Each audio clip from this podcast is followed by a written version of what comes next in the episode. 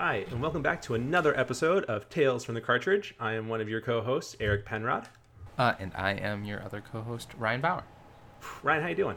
Uh, I'm doing pretty good. I am doing pretty good. Um, it's it's a it's a beautiful day in Mhm. up here uh, in the north. Um, uh, so I'm good. How are you? I'm good. I'm good. I'm also enjoying the same weather in the north. Mhm. Uh, it's very nice out, except for the mosquitoes, which seem to just constantly be everywhere. Yeah, yeah, and you you are lucky enough to live in a very watery place, so they must love, really love it there.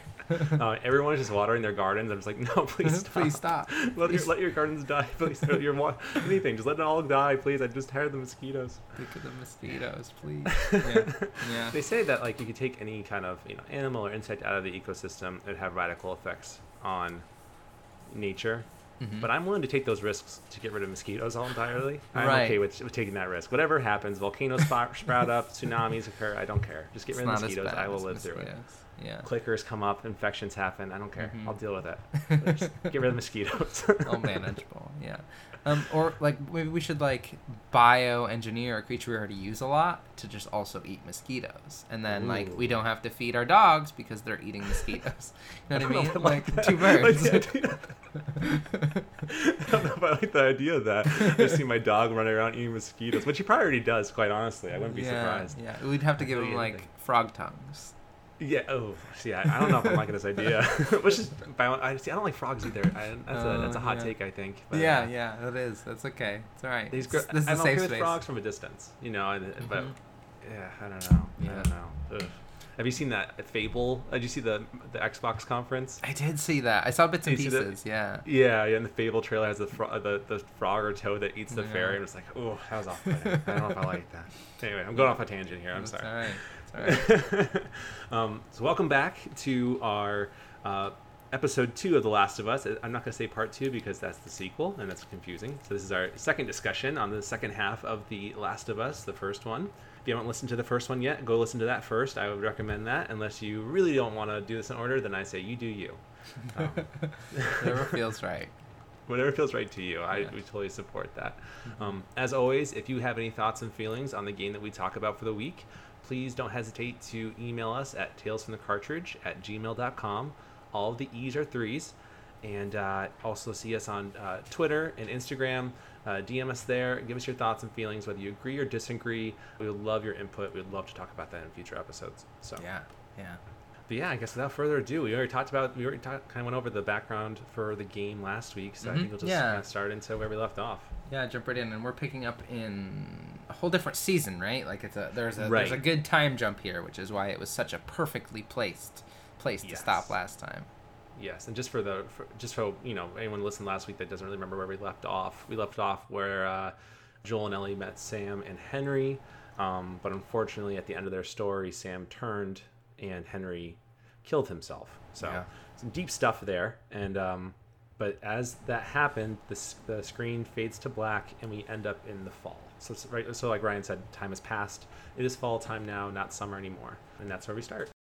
Time has passed and it is now fall as Joel and Ellie notice the Jackson County sign ahead of them. Wearing more layers due to the fall weather, Ellie asks if they're close to Jackson City. Joel replies by saying that they have to be within a few miles from it. As they continue up the trail, they detour to follow a river, which may lead to the city. Ellie asks Joel about what happened between him and his brother Tommy. We just had a bit of a disagreement, that's all. Joel tells her, which Ellie clearly does not believe. Tommy saw the world one way, I saw it the other. Joel tells Ellie as she pries for more information. Joel explains that the last thing Tommy ever said to him was that he never wanted to see his face again. Ryan, what you, like when you heard that? What did you th- expect of Tommy going into this? Do you remember? Yeah, I mean, we we got a little bit of Tommy at the beginning of the very beginning of the story, so you have an idea of he's kind of like the selfless person who you know is willing to give himself up to save um, his brother. So like seeing this now, it, it's it's kind of strange to see who Tommy is now and which way he Mhm. went because we we know Joel, and we know what his worldview is, and them saying like we have a different worldview. uh, It, you're not really sure what to expect from Tommy. In that, did he go, you know, farther than Joel in his kind of aggression, or is he kind of on the other side? Mhm. We didn't hear that he's part of the Fireflies, so I'm kind of I was kind of curious to know more about that because the Fireflies are kind of this really interesting background thing that we we don't really hear a whole lot about. Um, But yeah, I, I was curious and I kind of wanted to know, just like just like a, a lot of parts of this game, I wanted to know what what is the history here, um, what's going Right. on, what what could have possibly happened to, to split um, these two brothers apart. Yeah, yeah, and especially because they, they go through such an impactful moment with Joel and his daughter Sarah in the beginning of the game, and she dies. They're both there together, so you, I, I would imagine that would kind of bring them closer. So the mm-hmm. fact that they're so distant now, it's very interesting to see kind of or learn more about what happened between them. That would that would separate them so much. Yeah. So especially when they're the only two that they have left, you know, and their family together, and they're so far away, they're not keeping in touch. That he just knows that he's out here somewhere in Jackson. Like that's just kind of it's very it's peculiar. You know, it's very surprising. You know, this this brother that you have, that you're not keeping in touch with very well. It's a very interesting dynamic. Yeah, and I think for Joel, who at this point has kind of he lost the family that he had made. I, I'm I kind of am curious, like what's going on in Joel's head? Is he excited to see his brother? Is he nervous? Like what? Mm-hmm. Or or is he kind of worried um, that something might have happened? Um, he seems to just believe that he's fine and safe. But yeah, it's very interesting. Yeah, yeah, good. That's a very good point. Yeah, definitely. The two reach an abandoned hydroelectric power plant, which Ellie has never seen before. Making their way around it, the two realize they are stuck and they have to go through the plant to get to Jackson. As they approach the gate, guns are aimed at them from the watchtowers on either side of the gate. As Joel explains what they're doing there, a man from the watchtower yells out, They're all right. When questioned if he knows Joel and Ellie, the man opens the gate and responds by saying, He's my goddamn brother. He's revealed to be Tommy, and the two hug and seem to be happy meeting each other again.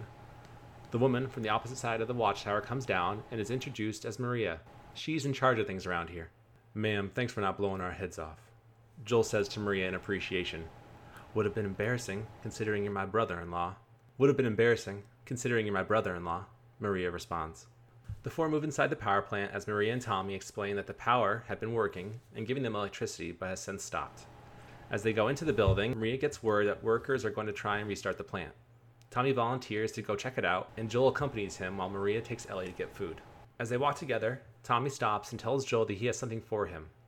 Moving towards a bag, Tommy explains that he went back to Texas a year ago, back to their home. He says that almost all their stuff was gone, but he managed to find something. Pulling a picture from a bag, Tommy hands it to Joel. It's a picture of Joel with his daughter Sarah, looking happy together. This is a powerful moment, and this Yeah. is something I think Joel was not expecting, obviously. No. And I imagine all the feelings. I mean, for me too, I, the relationship Joel has with Sarah, we only got a glimpse of it, right? Yeah. But seeing that picture brought up emotions for me. So I imagine from Joel's perspective, that probably brings up a lot of baggage, a lot of emotions that he doesn't like to feel because that feels kind of like potentially like a weakness for him in this in this world now. Yeah, I, I can't imagine how hard it would be to see that um, after so long, and and just like you said, bringing up so many things that I'm sure he's worked really hard to repress, um, Right, right. because it doesn't feel safe to, to feel those things. Yeah, and of course, uh, and if you're in Tommy's shoes, I imagine like you, you find this picture, you you feel kind of obligated to give it to him. Yeah, You know, yeah, like, you and, can't not. and expect your brother to to be excited to have this like treasure that like for for Tommy he probably it, it, like he hasn't seen his niece since this happened and this image is all that is left of her except for Mm-hmm. obviously the watch that Joel wears. Yeah, you're right. But I, I guess similarly, the the watch broke and he let it stay broken. You know what I mean? I don't know Mhm. if that's there's some symbolism there, but um, Oh wow, there is. There might be Yeah, some symbolism there. yeah. Right? I can't believe you didn't see that last time. yeah, That's a really good point. Staring at the photo in his hand, Joel tells Tommy, I'm good, and hands it back to him. Joel seems agitated as Tommy questions if he's sure. Joel tells him he needs to speak with him privately as Tommy puts the picture back in his bag.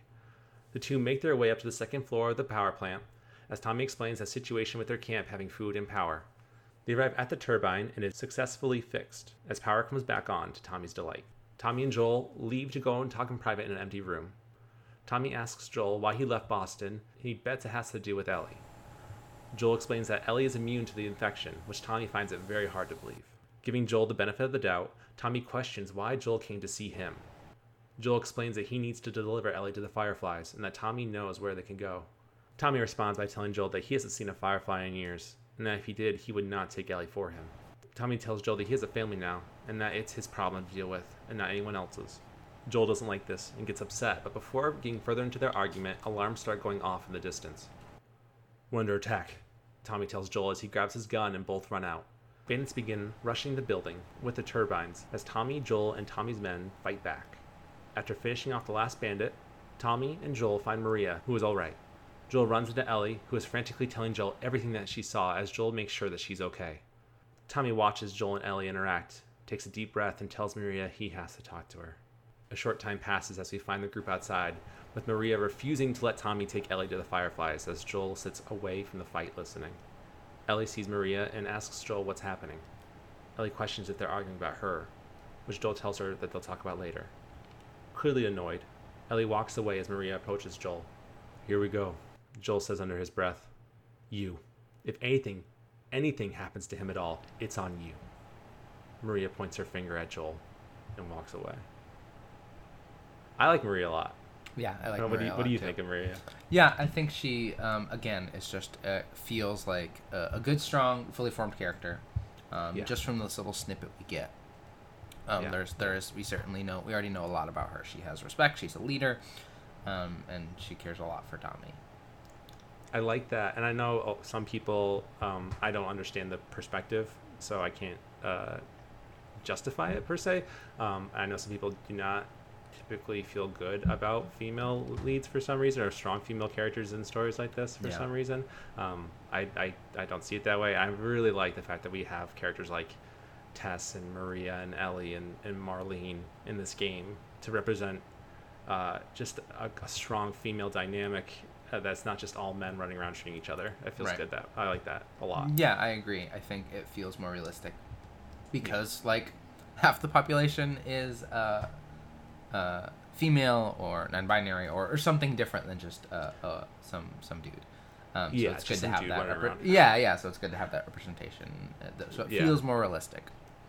As a dude myself, I, I just I'm okay with not seeing other dudes all Mhm. the time and everything. Yeah, yeah. The one the one like perspective I feel like I have full agency on is what I as a as a dude want, and it isn't just dudes everywhere.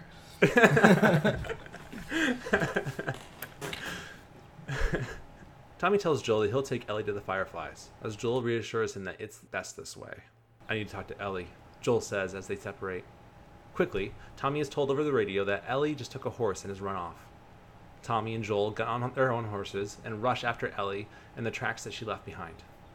Riding through the forest, the two run into bandits that they quickly put down.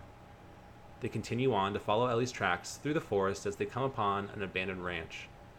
Tommy recognizes the horse standing outside, meaning that Ellie must be inside.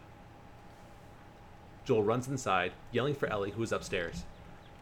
He quickly moves upstairs enters the room Ellie is sitting in. Is this all they really had to worry about? Boys, movies, deciding which shirt goes with which skirt?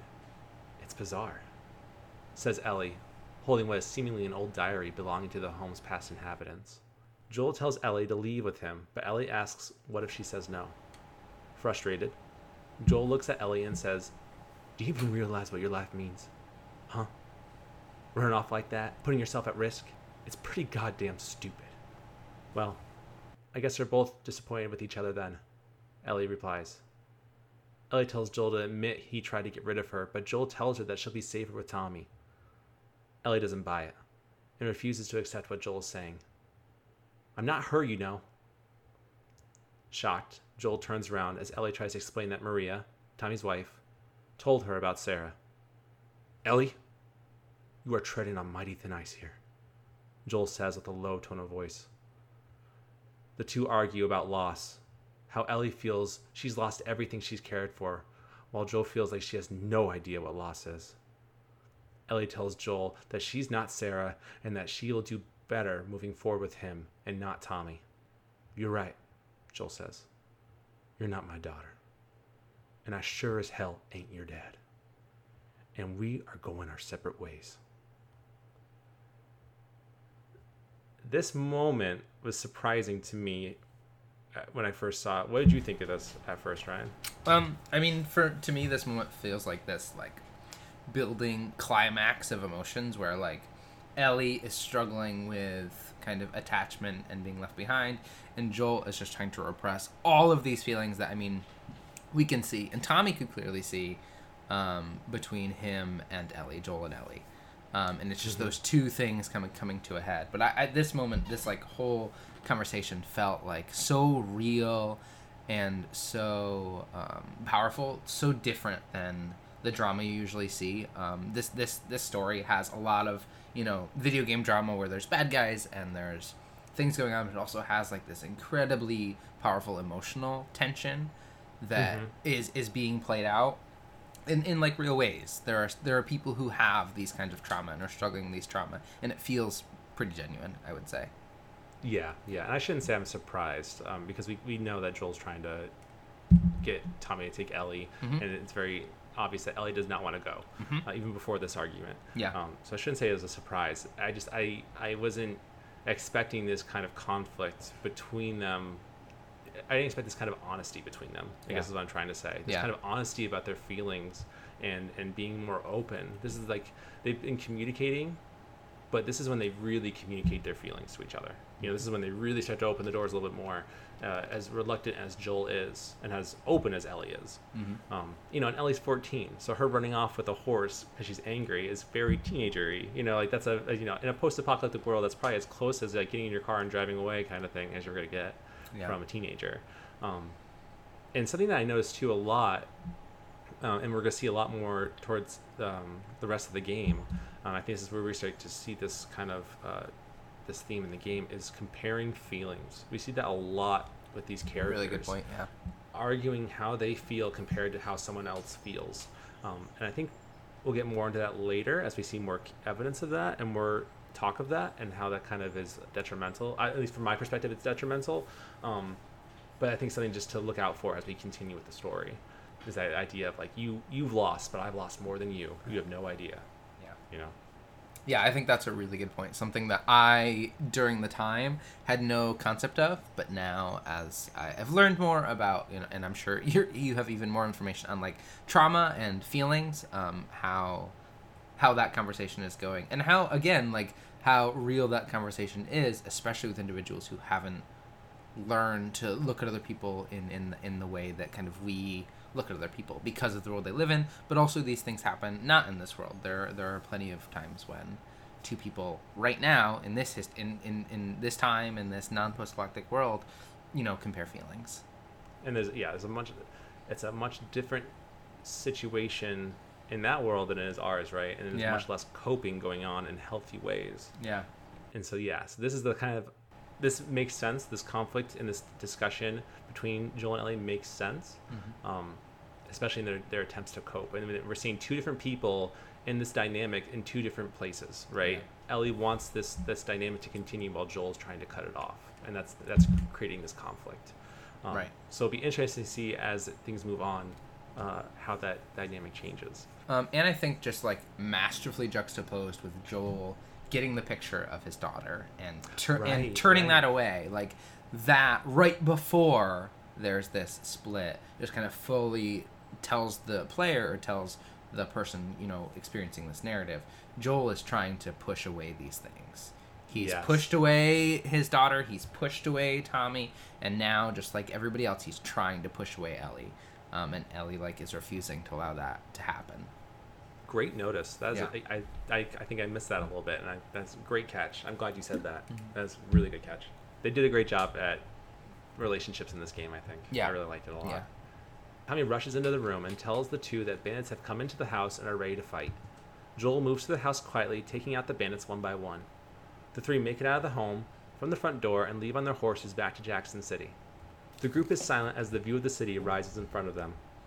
Stopping, Joel asks Tommy where the Firefly's lab is. Tommy tells them that it was at the University of Eastern Colorado. Go Bighorns, Joel says. Joel tells Ellie to get off her horse and give it back to Tommy. Tommy looks confused and questions what Joel's doing. Your wife kind of scares me. I don't want her coming after me. Tommy chuckles at his response. He asks Joel if he'll come back to town and talk about it more, but Joel tells him his mind is made up. Ellie jumps on his horse happily after giving Tommy the horse back. Joel asks how he'll know that the lab. Joel asks how he'll know what the lab looks like at the university, which Tommy explains that it's a science building and it looks like a giant mirror. He can't miss it. Joel tells Tommy to take care of Maria. Tommy tells Joel There's a place for him in Jackson City. Joel shakes his head up and down and asks Ellie if she's good. Adios, little brother, says Joel as he and Ellie ride off.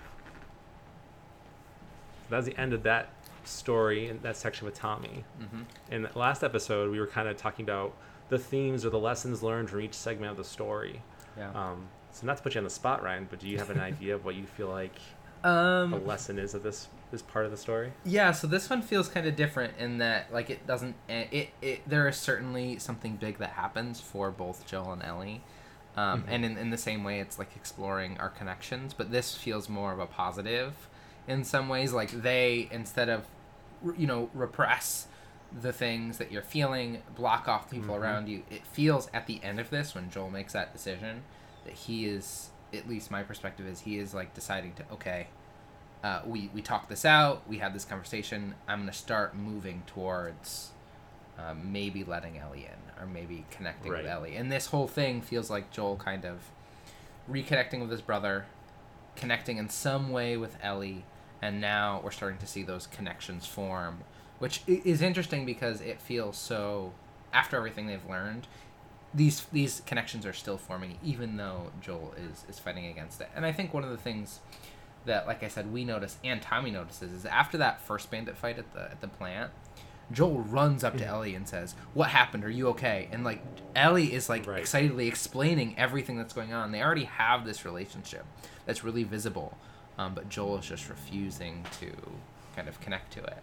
So I think uh, overall, Yes. I think my my view is I think this whole thing is about now. We've spent a bunch of time interacting with other characters who aren't Joel and Ellie, um, and and getting that perspective on the world. And now we're shifting to we're only going to focus on Joel and Ellie, and this feels like kind of setting that up, and kind of just letting letting us know, letting the the, the character know, you know. Uh, relationships, maybe relationships can work. Maybe th- this can be okay. Um, at least that's kind of my yeah. real quick uh, type of thing. What do you think? I, I think you're totally right, and I, I think that if I had to, to kind of theme the the lesson here in this segment, I think that it's communication is key, especially to relationships, and that doesn't even mean. I think a lot of people in relationships, and that's like any relationship, parental, um, you know, romantic, friendship, it doesn't matter. Um, I think people are afraid to have arguments, and that arguments are bad, right? But arguments lead to bad things. But I think at the same time, by having these discussions, whether they're arguments or civil or whatever they may be, if you're getting your emotions out there, that's telling that other person how you're feeling, right? That's your you communicating. So as we see that with Joel and mm-hmm. Ellie, you know, Joel is, is telling Ellie she's walking on thin ice, right? You don't talk about Sarah. That you're walking on thin ice. That's that's difficult for me to talk to. Now Ellie knows. You know, she had been asking questions before. She didn't understand how sore of a subject that was, right? And now Joel understands that Ellie doesn't want to leave his side. She doesn't want to go with Tommy. She feels safe with him. And I don't think that I don't think that Joel understood that perspective from Ellie, right? Ellie is just this this was kind of this person. He cares about her, but he doesn't want to admit it. You know, she's very important. He has to get her to the Fireflies.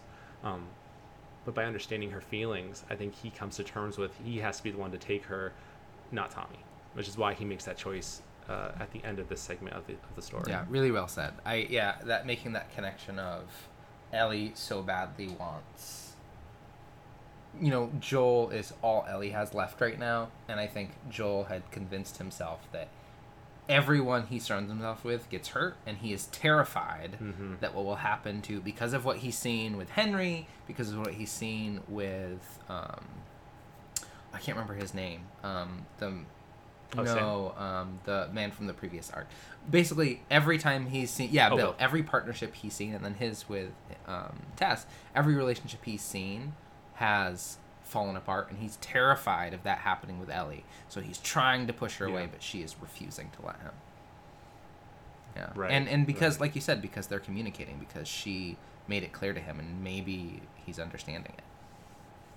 Yeah, exactly. So remember, listeners, arguments not aren't No. always bad. You know, I'm not saying go out and have an argument with the first person you see. I'm not saying like only have arguments with your close people, you know, the close relationships you have. But if that's what happens, you know, at least speaking your mind and then giving it time to kind of Yeah. settle down so you can have a civil discussion about your thoughts is never it's not, or not not never a bad thing, but it's not necessarily a bad thing, right? It can lead to good things. Yeah. Just make sure it doesn't get physical. Right. Please. Okay. Don't say Eric from Tales of the Cartridge said it's okay if we fight. No. we'll, we'll get through this. and and making sure those arguments like you can express how you feel but without putting the other person down um, and i think in this Right, conversation they are treading on that i think they do a pretty good job of not Mhm. being mean to each other but also kind of saying what they're feeling um, and sometimes that is gonna kind of hurt the other person and, and, and just like being open in conversation about that is, is helpful but yeah good good psa Yeah. Yeah, and I think you're right. You, yeah, they are treading on that, and they're getting a little. Joel's getting a little too close to comparing Yes. feelings, right? Which is never going to lead to Right. anything good. You should never compare your feeling to someone else's feelings and say that you're, you know, it's not a game. It's not like a competition. Um, but I mean, and we'll see kind of how that changes too. I think later on, Joel's how Joel does with that. Um, but yeah, so anyway, long story short, communication is great. Make sure you communicate. Do it effectively. Um, Yeah. yeah. More time has passed as Joel and Ellie make their way to the University of Eastern Colorado. As they ride forward, Joel is explaining the rules of football to Ellie. The two make it to the gates of the university and make their way inside the campus. Riding further in, they realize that they need to turn the power back on to, mo- to move past a locked gate. The problem Joel faces is that there are runners inhabiting the building. He quietly kills the runners inside and finds the generator, which he's able to turn on, unlocking the gate. As Joel makes his way back downstairs, he hear he hears as Joel makes his way back downstairs, he hears Ellie yell out to him, saying, "Hey, I was thinking, I would have been an astronaut." That effect, Joel says back to her. Ellie continues, "Yeah, could you imagine being up there all by yourself? Wouldn't it have been cool?" I'm just saying. I really like. Take, just take a, a second here. I just like Ellie a lot. I like how optimistic Yeah. Ellie is and how open Mhm. Ellie is, and just she's a great Yeah. character. Joel makes it back to Ellie and the horse waiting at the locked gate. He's able to get the locked gate open with the power being on and hops back on the horse. As he does, Ellie asks him what he wanted to be when he was young. Oh well, when I was a kid, I used to want to be a, a singer. Ellie laughs. Shut up. I'm serious, Joel assures her. Ellie asks Joel to sing for her, but he refuses, despite her assuring him that she won't laugh. As they make it to the center of the university, they ride around and see the firefly markings on the buildings as they pass by. The two again are stopped by another locked gate, so Joel goes searching for the generator again, which he is able to find. Opening the next gate, Ellie asks Joel if he thinks the clickers they ran into previously were former fireflies. Joel denies Ellie's worry and thought maybe the fireflies used the clickers as a form of defense, similar to how Bill did. And going back really quick, I think this is when we start to see Yeah. the change, Mhm. right? Is this is Joel, this is Joel opening up more. He just admitted that he wanted to be a singer growing up as a kid, and he, we could kind of tell. At least I thought he kind of could tell that he's embarrassed Mm-hmm. by that, and showing embarrassment is showing kind of like a not a weakness, being vulnerable um, though but being Yeah. yes, thank you. That's a great way to put it. Being vulnerable, right? And this is not a Joel I think we would have saw back in Jacksonville before his discussion with Ellie. I don't know. What do you? Think? Yeah, I totally agree. I think we start to see him open up, and and like also in him reassuring Ellie that things are going to be okay is a different side of him we haven't seen. Like he, she's, Mhm. she's, you can see that she's concerned, and he's trying to comfort her, right? He's trying to say, no, they're just, you know, it's, it's probably defense, or they're here somewhere, I'm sure, and we, Yeah. we keep seeing that, which again shows that shift where not only is he being vulnerable to Ellie and opening up more, he's also actively showing compassion and trying to make her feel better and less scared. Yes, but great point, great find. Yes, yeah, and, and I think that's just the person that Joel Right. is. You know, he has a kind heart, but the world has made him, made him, you know, Yeah, put up a and wall. you start to see that kind of that wall is kind of slowly starting to come down now. Yes, yep. Riding further into the university, the two continue not to find any members of the Fireflies. Ellie asks Joel if he ever went to university, which he responds by saying no, at least not as a student. When asked why, Joel tells her that he had his daughter, Sarah, when she was young. Ellie then asks Joel if he was ever married. Joel tells her that he was for a while. What happened? asks Ellie. After a moment of awkward silence, Ellie asks again, Too much? Too much, Joel responds. So we're not there yet. We're not Yeah. we're not to Joel opening up uh, too much yet. it's a okay. He's still, you know, stating his boundaries, and her, by her respecting Mhm. those boundaries, again, that makes him feel more comfortable to know that okay, she's not gonna Yes. push me farther than I'm ready. She's gonna give me that time. Yep. This is the again the communication. They're commu- they're already communicating better than they were Yeah. previously, right? And that's that relationship becoming stronger, which is really cool to see. Pushing a dumpster into position, Joel and Ellie make it inside the science building through an open window. They still find no signs of the fireflies. The two come across papers and folders with medical information on them. Confused by what's happening, Joel comments, Looks like they all just packed up and left in a hurry. As Joel finishes his sentence, a loud bang is heard upstairs. The two move upstairs to inspect what made the noise. They search through an empty laboratory until Joel opens up a slightly ajar door. He finds monkeys inside that quickly run away as they see him in the doorway. The two move inside the room as the monkeys run out an open window. Joel finds an audio recording inside of a man stating that they were packing everything up and was told to put down the monkeys as they were tainted by the infection for experimentation.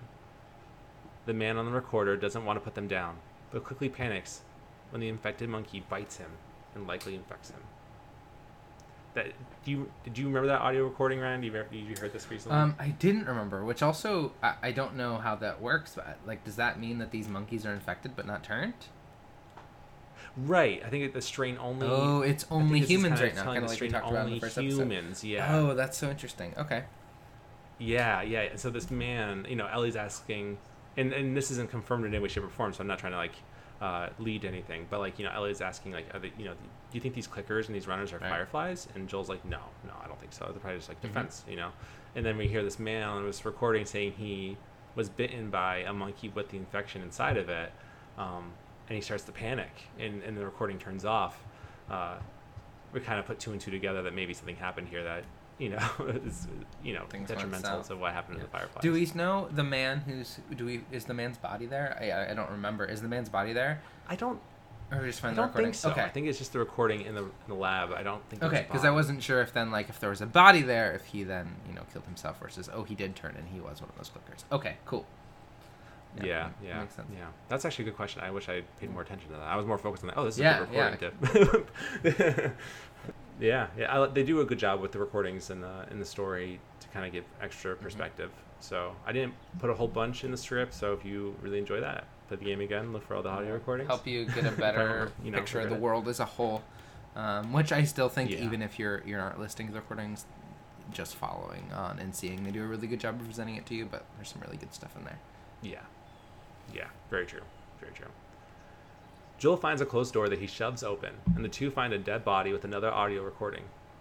The recorder states that the Fireflies have left and have returned to the St. Mary's Hospital in Salt Lake City. As Joel and Ellie discuss how far away Salt Lake City is, Joel notices lights moving from the building in front of them. A bullet flies through the window, and the two drop to the floor to get out of sight. Joel and Ellie make their way down the building, killing the people trying to kill them. Moving towards the closed door, a random man kicks the door open and attacks Joel. He pushes Joel into the railing behind him and begins to choke him. Struggling to get him off, Joel is able to punch him just before the railing breaks and the two fall to the floor below. As Joel lands on the ground, he is pierced through his abdomen by a metal rod sticking vertically from the ground. Ellie makes her way down to Joel quickly as Joel tries to compose himself.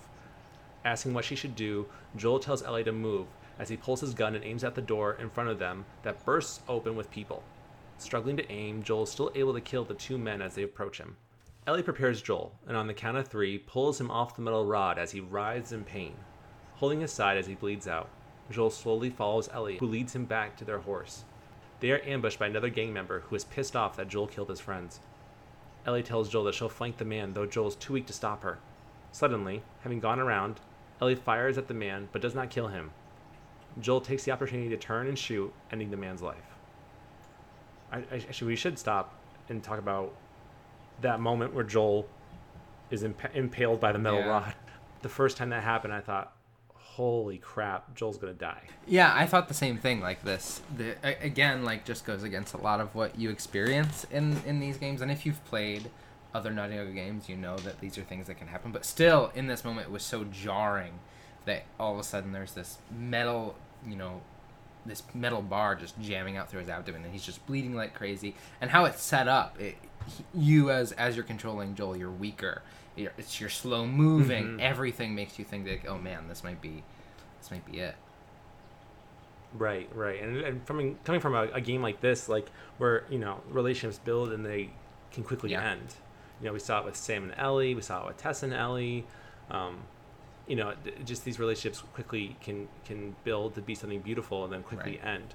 So you know, we get to this point where Joel and Ellie are kind of working better as a team. They're talking more to each other, um, and now to see Joel like this, you know, and at the same time, you know, Ellie's learned a lot from Joel. So is this to the point where Joel doesn't really? Can he give anything else to Ellie? Can he teach anything? You know, teach anything to Ellie at this point, or has he kind of like become less useful to Ellie in the story? You know, so it's kind of like the thoughts running through my mind yeah, at that's, least. that's a good point. And I think one of the things, at least at the at the end of that, where El- Ellie shoots him but doesn't kill him, but Joel does it for her. He is still, even in that moment, trying to protect her to stop her from having to Yeah. take as many lives as I think he knows he's had to. Um, but yeah, that was a good. Yeah. That's a good perspective. I don't know if I reacted as much as, but yeah. That's a good point, though. Yeah, I think you're right. I think Joel does look out for Ellie. I mean, he tries to be the the Mhm. bad guy, you know, quote unquote, to, so that way she doesn't have to. Ellie again helps Joel up and leads him to the horse. His vision begins to be fuzzy and struggles to balance. Ellie tries to help Joel by getting him to lean on her, but he refuses. Well, can you walk? Ellie asks Joel. Yes, he replies. Then fucking walk. So, like, when you hear that, Ryan, when you hear the then fucking walk, do you think that it's Ellie being angry or is it Ellie being encouraging? I think it's her doing the best that she can. Like I think she I think she is angry, not necessarily at Joel, she's angry at the situation. And she does not want to lose him. And she knows he has to move. Um, and as we've seen Ellie, she is not shy to speak her mind and this is just her speaking her mind. That's what I think. What do you think? Yeah, I totally agree. I think this is Ellie's way of encouraging Joel or getting Joel to to, to motivate him Yeah. to keep moving. Yeah. Right. I think if she was like trying to like be nice about it, it would not put the the pep in his step, so to say, to keep moving. But she's like, then fucking walk. Then like you know he's gonna Yeah, try harder. yeah. You know he's gonna push himself harder. So yeah. Then Again, that's just the. I think that just shows their Mhm. relationship, right? Ellie can be that way because, you know, that's what Joel Mhm. needs, and Joel's protecting her. So that's a good dynamic. It's pretty cool. Yeah. She knows the language that he needs to hear. Yeah, yeah, exactly. Yeah. And that's She's learned his communication style. Yes, yes. Yeah. See, yeah, it's all about communication. That's the Last of Us, the game of communication. Yeah. Yeah, or lack of. or lack of. Right. As everyone yeah. shoots and kills each other. As the two find the exit, Joel continues to get worse and worse. He sees men coming down the stairs in front of them, but is too weak to warn Ellie or be able to shoot at them. As Joel is in and out of consciousness, he sees Ellie shooting at the two men. Ellie quickly runs out of ammo and is, attacked by one of the men with a metal pipe. Able to reload quickly, Ellie is able to fire three shots into the man's chest, killing him. Ellie helps Joel up again and gets his arm around her. She slowly begins to move him closer and closer to the exit. I swear to God, I get you out of this, you're so singing for me, Ellie tells Joel. You wish, Joel says back to her with a soft chuckle. The two make it outside to find a man trying to take their horse. Ellie quickly guns him down and brings the horse to Joel. Joel painfully is able to get on the horse as Ellie follows suit. The two ride off, and after leaving the university, Ellie comments that she thinks that they're safe. Joel, looking pale and weak, falls off the horse and onto the ground. Ellie gets down to help him get back up, but struggles. You gotta tell me what to do, Ellie pleads. Come on, you gotta get up. Joel? The scene cuts to black. So it's that it's that roller coaster again, right? We have they're going up in Jacksonville. More communication. They they seem to be getting along better, and then we're going back down again, right? Yeah. And and this struggle that they're having to do in this world, right? They're, they're struggling to survive, and now Joel is, is this week this this person who's been so strong this whole time in the story, who's kind of been this this leader figure, though he doesn't want to be a leader necessarily. He, he's been able to kind of handle these situations, and he is now he is now struggling, and Ellie doesn't know what to do. It's just a bad situation altogether. Yeah, I mean, I think one of the hallmarks of good storytelling is is drama, and I think they are just constantly wrapping up that tension and drama, just like we talked about in the first episode with their inspirations. They want to create a space where there's constant drama, and like you said with that roller coaster, as they're going down, they need to ramp it back up because good storytelling is drama and tension, and they just keep that drama and tension all throughout the game, even Yeah. when it looks like things are getting better. Back to that drama in just this masterful way that makes you feel like what's happening next, what's going on. I need to see if Joel's okay. I need to know what's happening with Ellie because Mm-hmm. they've done such a good job. Yeah, because if they just kept if, things just kept being okay, that would be boring. It'd be really boring. Yeah, So, like, yeah. Yeah, no, that makes total sense, and it's interesting because at this moment you don't know what's going to happen to Joel. Right? Will he die? Will Ellie just be on her own? Uh, how will she get through this? How could she possibly get back on the horse? You know, there's a lot of questions running through. At least they're running through my mind through the game, and I, and then the more I think about it, the more I'm struggling to think of a theme or a lesson in this part of the story. Yeah, fall is a bit harder because this whole experience is just them slowly building their relationship and working together. And Yeah. then there's this tragedy that happens. Um, so I think this is just kind of this feels almost like a continuation of the previous one, but um, in a way that, at least from what I remember and maybe remember better, him getting injured has nothing to do with because he's trying to protect her or anything, does it? It was just because they were fighting, right? Right, right, right. So he, he's like he gets ambushed and like uh, he's fighting this man as he's leaning against a railing because they're on the second floor and it breaks Yeah. and they both fall and he just lands on this this metal rod. Yeah. Um, and I think I think something that it could be saying is because Joel would not have survived this without Ellie, is that it's further reinforcing that idea that like relationships are important and these people can keep you alive, even though bad things can happen, even though you know it can end up tragic. You wouldn't survive if it wasn't for Ellie right now, um, Yeah. because she not only gets him out of there, but kills everyone who's trying to hurt them and just it, it does everything that she can to keep them safe and keep him safe. Yeah, Um, yeah. So that could even be something that it's it's reinforcing. you know, and Joel's Joel up to Jacksonville, right? It Was not, or even actually through Jacksonville, he says this: "I'm not your dad," right? Yeah. But he is kind of, I, th- I think, unknowingly become this kind of parental figure, right, towards Ellie. Mhm. He's essentially her guardian at this point, um, Yeah. and he's teaching her all these things to, like, how to survive. Ellie is watching him kill these people, do these things to survive, and we kind of see that blossom in her getting him out of the university, killing these men, handling herself as she's able to get him on the horse and ride away to a point where they're not in danger anymore. You know, and that's and that's a testament to how well Joel has kind of taught her, whether he meant to or not. So, which is an interesting kind of um, point to make uh, with their relationship. Yeah, that's a really good point. I didn't even I didn't even think about like who Ellie is now and who she will be in the future is because of who she learned from, right? Mhm. And who she who who taught her these things, and that's what allows her to stay alive. That's a really good point. I didn't think Right. about that. Is that we see her now doing all these things in, in the University of Colorado, killing these men, and we, if we compare her back to when they first started their journey, and, and there was a, a, a moment where Joe's getting, you know, forced underwater, he's drowning from this man, and Ellie shoots the man. That's her first person that she's killed that we know of, and uh, Mhm. at least I believe so. And uh, Yeah. you know, and she wants some recognition for it, and uh, here she is shooting these men, killing these men in Colorado, uh, and just trying to get Joel out. She doesn't need the recognition; she just needs to save him. She's come a long way Yeah, yeah.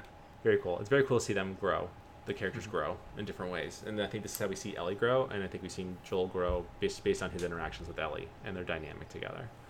Yeah, I totally agree. As the scene opens, it is wintertime. The wilderness is covered in snow. A rabbit comes into view from its hole in the ground and shakes off the snow on its fur. Suddenly, an arrow flies through the air and goes into the rabbit, killing it. A figure picks up the rabbit and removes the arrow. That figure is revealed to be Ellie. She ties the rabbit to her horse when she suddenly spots a deer. Leaving her horse behind, she tracks the deer through the snow.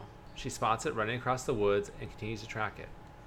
Her bow in her hand and arrows in her backpack, Ellie is able to shoot the deer but is unable to kill it. She follows the trail of blood left behind to an abandoned and run-down barn. Creeped out, Ellie collects supplies from inside and then follows the blood trail outside. She finds the deer dead, and a smile comes across her face. Hearing a noise behind her, Ellie draws her bow and questions who's there. And I want to stop really quick because do you feel like Ellie is different in any way seeing her like this, or do you kind of just feel like things are the same in terms of like who she is as a character? Has she grown at all? You feel like these like as time has gone on, or do you feel like this is kind of just you know expected? Yeah, no, I totally agree. She feels like a different character. She feels kind of like what you talked about at the end of um, Fall. She's she's kind of taking the things she's learned and she's being much more independent. Where up to this point, we never saw Ellie alone. Um, she was always with somebody, but now We, uh, you know, we we are seeing Ellie by herself, getting food, taking care of herself, and also like they have not addressed the question that you're wait you are like Yes. what happened to Joel? What happened to Joel? This Mhm. continual tension that they are just actively choosing not to address because they know that'll keep us engaged. um, Right. which is really incredible. But yeah, I think as far as Ellie, she feels like her own character, and, and in a really interesting way, um, we are now like seeing the world through Ellie's eyes, which again adds more of that tension. Yeah, exactly. And in this again, when I remember first playing the game forever ago, uh, 2013, I think was what we said. Or is that Yeah. right? Yeah, 2013. I think that's right. Yeah. um, I remember thinking, you know, Uh, supporting my idea that you know, I think that I thought Joel was possibly still alive, but the fact that he maybe just outlived his usefulness in the, in the story. You know, he, mm-hmm. Ellie learned a lot from him and now can handle herself, which she clearly was doing. You know, she was surviving and she, she made it through winter. So, but yeah, in the back of your mind, you're wondering what happened to Joel. You know, what is going on? You know, it's it, but to see Ellie thriving like this is really cool too. Yeah. From behind a wall, a bearded, Caucasian middle aged man with a rifle slung on his shoulder comes out and puts his hands up, along with a younger man behind him. Hello. We just want to talk, the bearded man tells Ellie. Ellie tells him that she'll shoot if she sees anything funny from them and asks what they want. The bearded man introduces himself as David, and the young man is his friend James. He explains they come from a larger group consisting of women and children who are all very hungry. Ellie shows no sympathy and says that she's also in the same situation. David asks if he could trade Ellie for some of the deer meat. Asking if she needs any weapons, ammo, or clothing, Ellie yells out, Medicine! and asks if he has any. Now, first off, I think it's super interesting that Ellie lies in this situation. And I think this is one of those like defense mechanisms in terms of like not showing weakness or sh- showing a, an equal need for something. Then it means that you're equally as in power in this situation, right? So when David's like, we have women and children in our group, they're very hungry, we could use this deer meat, Ellie goes, well, me too. We don't know yet, but we're pretty sure it's not true. Right. And again, it's more things she's learned from Joel, right? You you do what you have to do to survive. You say the Mhm. things you need to say, and you you need to value yourself just oh, as much as others. In the same way that like we've we've seen Joel make these choices, and we've seen characters in this world make these choices. Yeah, yeah, and, and and to give Ellie the benefit of the doubt too, or I mean, to give Ellie some credit, we don't know if David is telling the truth either. You know, he's Right. also saying this, but Mhm. how true is this? You know, how true Right. is we don't know this person. And then as at the second point, uh, when David's offering her things to trade for the deer meat, and she yells out medicine, I think it kind of confirms what we already know, And- you know, or what we want to know. Is is is Joel alive or, or is he dead? And when she yells out medicine, I think we have a, a pretty good understanding of what the situation is. Yeah, and that's also a moment for her, you know, showing some vulnerability, showing Yeah. that there's a weakness there. Oh, she needs medicine. Why does she need medicine? You know what I mean? She, she, sh up to that point, she's holding strong. She's, you know, not letting anything in. But then, because of who she is, she she breaks a little bit there when she says she needs medicine.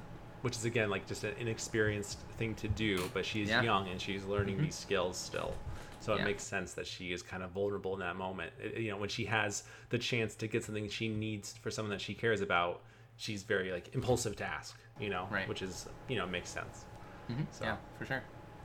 david tells her that his group does have antibiotics but it's at his camp he invites her to follow him but she refuses ellie volunteers james to go get it and come back if he does, then the deer meat is all theirs. David tells James to get two bottles of penicillin and a syringe and tells him to go. I'll take that rifle. Ellie tells David, who complies and sets it down on the ground and backs away. Ellie picks up the rifle and puts her bow away. She continues to aim the rifle at David. He asks to go inside a nearby building to get out of the cold, which Ellie complies and tells him to bring the dead deer as well. This is again more Ellie being cool. Ellie being like, you know, making good choices. Like, Yeah. I'll take that Yeah. gun too. And she has no shame in asking, which I thought was so cool. And I wondered, it's like, I don't think I could have done that in that situation. Maybe I could have. But like, Yeah. It's just how, like, you know, using her control and power in the situation to get what she wants. Again, Mhm. I think is like you said, uh, things that she learns from Joel. Yeah. So how to survive. So she and she's smart. You can tell Ellie's smart, um, but learning. Yeah, and I will say this interaction is is very different than the other interactions we've the other characters we've seen. This is much more similar to Sam and Henry than it is to Bill. The interaction with her and David. He seems to be, for the most part, pretty amicable. He's listening to what she has to say, and you know, following her orders, um, which I think um, is interesting as well. it's hard to know should you trust this person or not, especially in the situation that they're in. Yeah. So, but I think Ellie's making all the right choices. She's doing Yeah. a good job. You know, she's not falling for, you know, to be led into a trap or to let herself become vulnerable in a life-threatening situation. She is controlling the situation as best as she can. So, Yeah. Yeah, and I think like we talked about, the only weakness she's shown is that asking for medicine. Yes, yeah. But so yeah, it's like the only, I mean, quote unquote mistake that she's made. Yeah. Inside a room of an abandoned structure, David has made a small fire, with Ellie squatting a few feet away from him. David comments to Ellie that she shouldn't be on her own, but Ellie assures him that she doesn't like company. Which, side note, I just realized that she kind of is uh, conflicting with her past statement, which could have been David trying to set her up. Yeah, I think David does a really good job of as soon as he saw that her need for something, he's gonna prod and get more information to kind of size her up a little bit. And I think again that that's at an experience. Like he's done everything he ha- needs to do to kind of earn her trust, and she's saying, okay, maybe he's okay. We'll just have some conversation, and he's doing a really good job of being like a kind and believable human. And yeah, and we- see like you know, like I just said before, like she kind of like goes back on what she said about being in a group. So Mhm. it's very likely that David understands that and is going to use that to his advantage. Right. David asks Ellie for her name, but she questions why he even wants it. Trying to sympathize with her, David comments that she must really care about her friend who needs the medicine. Clickers can suddenly be heard as one runs into the room. Before she can fire, David draws a pistol and shoots the clicker in the head. With Ellie surprised that he had another gun the whole time, David apologized for not telling her. He asks for his rifle back, but Ellie refuses and tells him to use his pistol instead. The two try and fortify the room as best as possible as clickers begin to run into the windows of their room. Bullets fly as runners charge at the windows. David compliments Ellie's shooting and tells her that she's a better shot than him. Clickers enter, but continue to be gunned down by Ellie and David. David comments that there are more infected coming from one side than the other, and that they must have followed Ellie. Maybe they followed you and your friend. Ellie rebuttals. This, this is again too. I think David, and like we like we've been saying already, so maybe we were kind of being a dead horse at this point. Is trying to earn her trust. He's trying to Mhm. get her name. You know, Yeah. he's trying to compliment her on her shooting. He apologizes for hiding his pistol from her. He's trying every kind of you know nice guy tactic to kind of get on her side. Right. We don't know why though. Why would he? Correct. like, Yeah, we don't know what's what's happening here. Yeah. Not wanting to stay any longer, David kicks down the door in the room that they are in, and Ellie follows him out. They run from the infected and are able to block the entrance behind them and keep the infected out. They head up the building, going past old turbines that are not used anymore, and up a flight of stairs. Suddenly, the flooring underneath Ellie gives way and she falls a short distance to the ground below. David yells down to her and asks if she's okay as Ellie stands up. Clickers catch up to David again, and he yells for Ellie to get out of where she is. Ellie quietly moves between old machinery and infected and is able to make it back to David. They work together to find their way out of the large room of machinery, through a hallway, and into another small empty room. The two collect resources they, they can find and prepare. Eventually, the infected begin to make their way into the room that David and Ellie are standing in. They continue to kill the infected, running at them, but without warning, a bloater comes in from the roof of the structure and tries to kill David and Ellie. They are able to luckily put the bloater down and remain in one piece. This is kind of interesting too. We see a different dynamic from Ellie working with another adult, right? It shows mm-hmm. a similarity, I think, between her working with Joel. She does a good job working with David, as much as she doesn't trust him, and I don't think she does. Um, Right. But in this situation, you kind of have to rely on another, another person to get through it because there's so many infected coming at them. Yeah, it's it does a really good job of like the actual thing that you're doing as a character matching up with the experience. Like the the the game, the story is trying to make you trust and work with David. That is what it is Mhm. trying to do. It's trying to he as a person is doing that, but then also the drama of the scenario. You're in this dangerous situation together. You have to trust this person, and you know he's reliable and he helps you and he gets you. You get out of danger together. I think you're totally right. I think it makes you, or tries its best to make you trust him. Like he Right. is looking out for your best interest. Mhm. So yeah, that's very that's a good point. After composing herself, Ellie walks over to David, who is staring out of a window. He tells her to listen, which she then realizes it is silent out and that there is no more infected near them. David encourages Ellie to follow him back to the deer, which she does. When they get back, David comments that he and Ellie make a good team. Ellie disagrees and said that they were lucky. David puts her reasoning down and tells her that he believes that everything happens for a reason. He comments that this particular winter has been very cruel for him and his group. A few weeks back, I uh, sent a group of men out nearby town to look for food. Only a few came back. They said that the others had been uh, slaughtered by a crazy man. David smiles as he continues. And get this he's a crazy man traveling with a little girl. Ellie stares at David intensely as he continues on. You see? Everything happens for a reason. Ellie picks the rifle up and points it at David. David tells her it's okay, and that it's not her fault since she's just a kid. James, lower the gun, David says. Ellie quickly turns to find David's friend, James, pointing his gun at her from behind. He refuses to lower it, but David tells him to do it again, and he complies. David also tells James to give Ellie the medicine. He throws the medicine to the ground by Ellie's feet. James comments that the others in their group won't be happy about this, to which David replies that it's not James's concern. Ellie picks up the medicine while still aiming at James. Move the fuck out of the way, she says as she moves towards the door.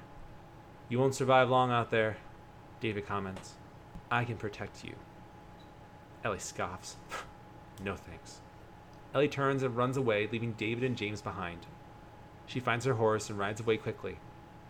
As she arrives at an abandoned house, Ellie continues to look behind her to make sure that she wasn't followed. She gets off of her horse and puts it in the garage of the home before closing the garage door. Ellie moves forward inside the home and down into the basement. Looking down, Ellie seems worried. Joel? Joel is laying on a mattress on the ground and covered by a blanket. His breathing can be seen due to the frigid air, which relieves Ellie. She bends down by Joel and tells him that she has a little bit of food, but has also got something else and shows him the penicillin. Having Joel move his arm out of the way, Ellie reveals the wound Joel received in his abdomen at the university. She uses the syringe and extracts the penicillin into it. Here we go, Ellie says as she brings the syringe to his wound. Joel grunts in pain as she injects the penicillin and she apologizes. She checks his forehead for a fever and tells him that he's going to make it. She positions her backpack by her head and lays down next to Joel. As Joel lays covered by his blanket, Ellie places her hand on his chest to comfort him and falls asleep. Sorry, it was, it was hard to find a good point to stop and talk about everything that just happened, so we can kind of break it down a little No, more okay. now. Yeah, we can break it down. Kind of find a good place. So the Mhm. interaction with David is very interesting, right? Yeah. So Yeah. we now know that the men from the university where Joel received his wound, that was from David's group. Mm-hmm. It sounds like he feels victimized by the fact that this crazy man killed his men, whereas we know David's men attacked them first, Right. right? So I think, and I think Ellie kind of knows that, like, you know, he's not right in how he feels, though David doesn't know any better. So right, so he feels like my fen- my men were killed. They were slaughtered by this crazy man with this and a young girl. Um, but to Ellie, it's like, well, your men, you know, attacked us. Mm-hmm. So she's obviously not going to side with him, even though he's offering her protection, even though he's offering to let her into the group, despite what you know what he's been saying. Um, it's very interesting at, at this point. We just don't understand what his motivations are in this. Right. You know, we don't know trying so why he's he's acting this way. We we know he knows more information than he was letting on, and for some reason he is letting us. He he, he let he let us go, and he gave us the medicine, even though he very easily could have just killed us right there. So there has there's something there. Um, Yeah. But we, we don't know what it is. We don't know what it is he wants. Like you said, we don't know what his motivations are. Um, Right. we do right. know he's he's upset because he him and his people are suffering because of what happened, um, and they blame Joel, but we don't we don't know what's going on right now. Right, right. Yeah. It's very it feels very ominous the way Mhm. he was telling Ellie things happen for a reason. Yeah, he's offering her protection. So like it's kind of a conflicting moment. And I don't know if that was purposeful. I don't know if David kind of just fell off, you know, it just wasn't doing as well as he was before, you know, with his the way he was speaking to Ellie, if that was a moment of weakness for him. Um, but nonetheless, it's still pretty creepy. Yeah, and we also hear that um, in that exchange with David and James that like David letting Ellie go is something David wants, not necessarily something that his group wants. Right, because the group probably would very much disagree. I mean, you can see how angry James is, David's friend, pointing Yeah. the gun at Ellie. He's he sees Ellie as this person that you know has victimized him. I think for killing Mhm. his friends. So the Right. fact that David lets her go is very peculiar. Like, why Mhm. would he let that happen? Right. I mean, in my mind, also put it too that David probably is higher up in this group, to where he Mhm, doesn't if have to worry able to- about that. Yeah. You know, he's aware of the repercussions of that. Yeah, really interesting. And then like we we finally get this ease in tension, right? Now, okay, Joel's alive. Okay, she got a medicine. All right, things are looking up. Things are okay. A little bit of that tension is eased. Yes, yes. Now we know Joel is alive. Mhm. You know, and Ellie's doing her best to make sure she's not being followed. We see her kind of look behind her, riding the horse back to this this abandoned house that is their hideout. Mhm. Um, and you know, she's injecting the penicillin into Joel, and he's not really conscious, but he's kind of there. He's alive. Yeah. Yeah, and we see too this again a vulnerable moment. You know, Joel's kind of he's not responding, but he's alive, and Ellie gives him the penicillin, and he grunts, and she apologizes, and and then she sets her backpack up as a pillow to lay down on, and puts her hand on on his chest, you know, as a comfort for Joel. Uh, even if he doesn't know, I, I mean, even if he doesn't necessarily understand or doesn't really feel her hand on him, it's it's her feeling like she's she's kind of giving him some kind of comfort, you know, through what he's going through. So, which is very telling about how Ellie feels. Yeah, and I think now we, we there's like been this shift where the whole time um, Joel was protecting Ellie. Joel was keeping Ellie safe, making their way through all these dangerous situations. Joel was keeping Ellie safe, and now those roles are reversed, and Ellie is keeping Joel safe, and Ellie is doing is that you know Joel Ellie got him food, Ellie got him medicine, Ellie is doing what she can successfully to take care of him. Ellie has like effectively saved his life here. Yeah, yeah. And it's interesting too when you see a dynamic change like that, right? Like if we see a relationship, um, I mean, this is a little bit different, obviously, but if we see like a dynamic of a relationship, say where um, one person is the the person makes more money in the relationship, and then it switches, right? Then the other person makes more money. How does that affect the dynamic? In which they conduct themselves now. Does the other person feel lesser than? Does the other Right. person feel more powerful? Does it change in any way? We kind of we don't really see that right now with Joel and Ellie because Joel's kind of out with his due to his wound. But we kind of see that dynamic change, right? Like Joel is less powerful now in this situation. Ellie has more kind of power, quote unquote.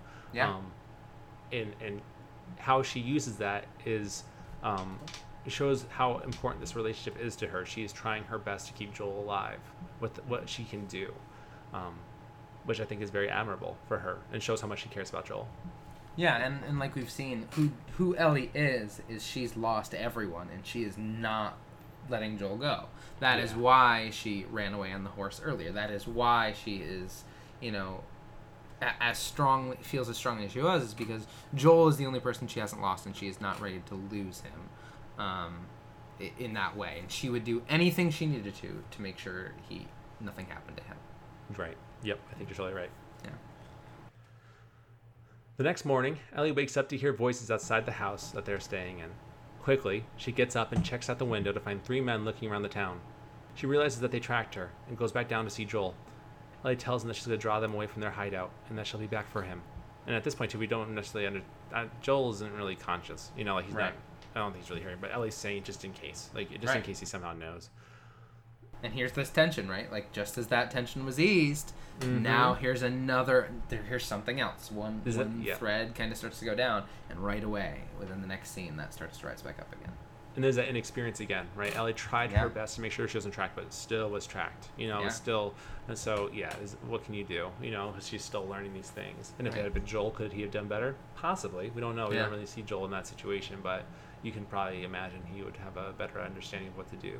Which I think, as we're gonna see, is is hinting what artwork are supposed to be our takeaway from this experience, right? Our Mhm. hint at what we're going to learn is Ellie is doing her best and she's doing a great job, but these little mistakes she might be making um, are, are heading things in a certain direction.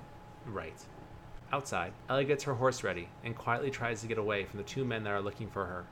Unfortunately, she is grabbed by the third man, who screams that he's got her. Quickly, Ellie pulls out her knife and stabs the man in the throat, killing him. As the men try to shoot her, Ellie rides away down the road. She sees more people running towards her from all angles of the road and trying to get her off her horse. Racing down the road, she antagonizes the gang members in order to have them focus on her and get away from Joel. As bullets fly at Ellie, one hits her horse in the head, sending it down along with Ellie.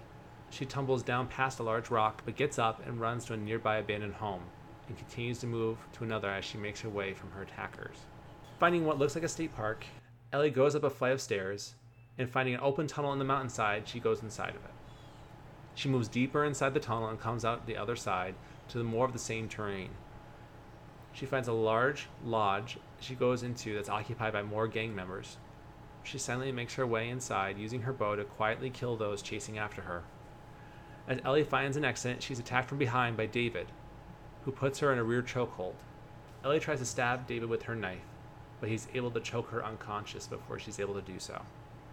As Ellie wakes up in a cage, she finds James, David's friend, chopping off a human hand from its body and discarding it. James says nothing as Ellie gets up and tries to get the cage open.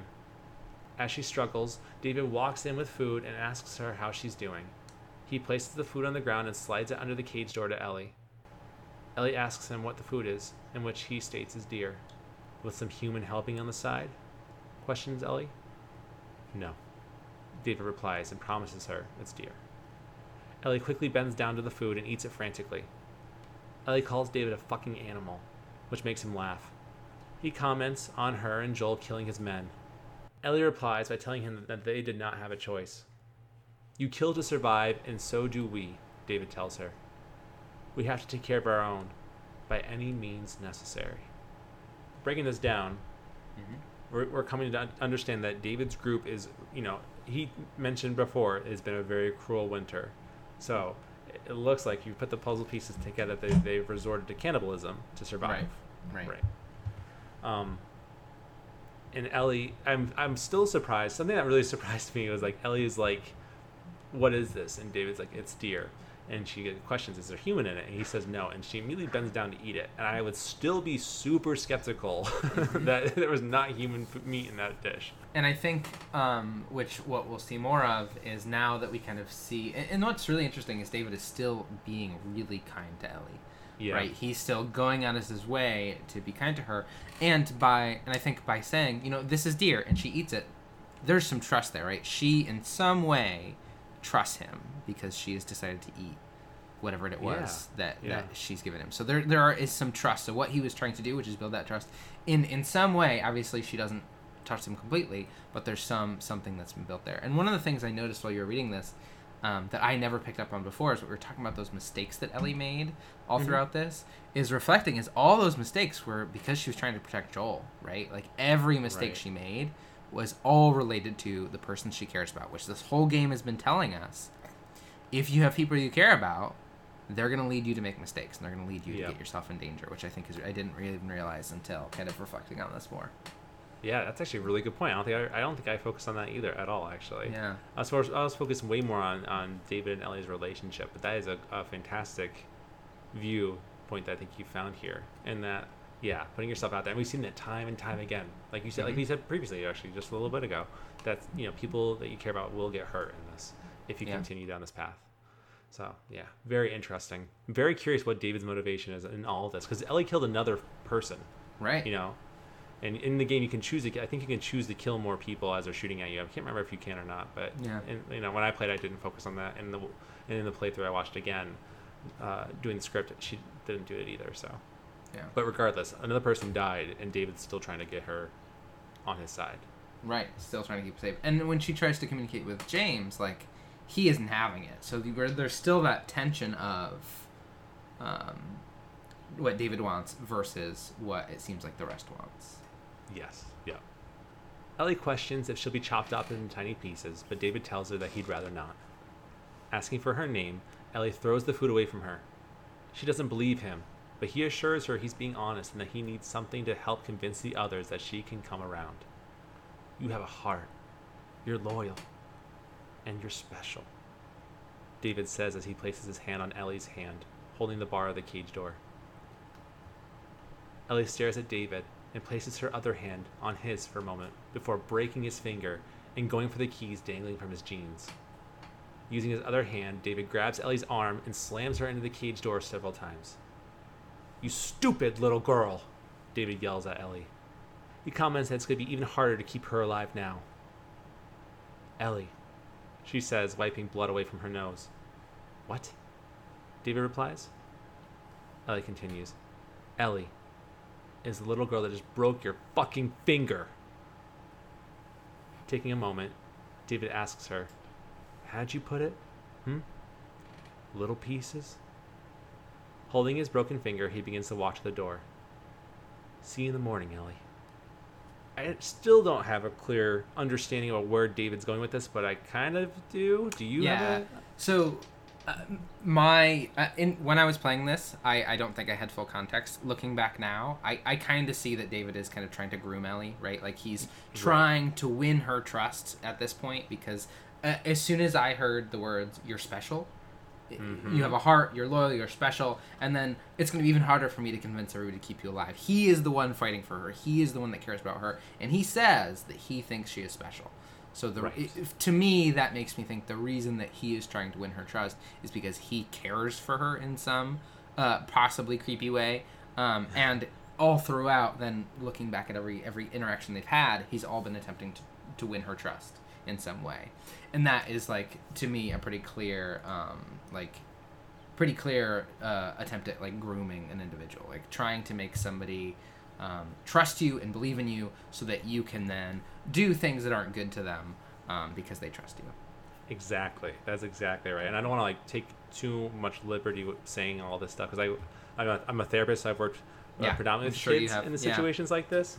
Um, and and there are definitely stories I've heard that you know I I didn't think of the first time because I wasn't a therapist yet, but playing through this and watching this story again, it was like red flag after red flag after red flag.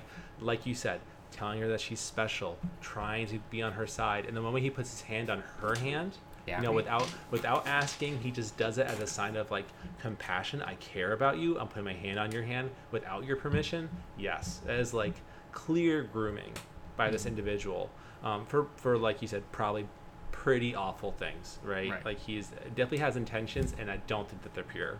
Um, he's not trying to save Ellie for the sake of saving Ellie, if that makes sense. Yeah. Um, which I'm glad Ellie sees through, or whether she doesn't see through or not, just does not trust him, which good on her.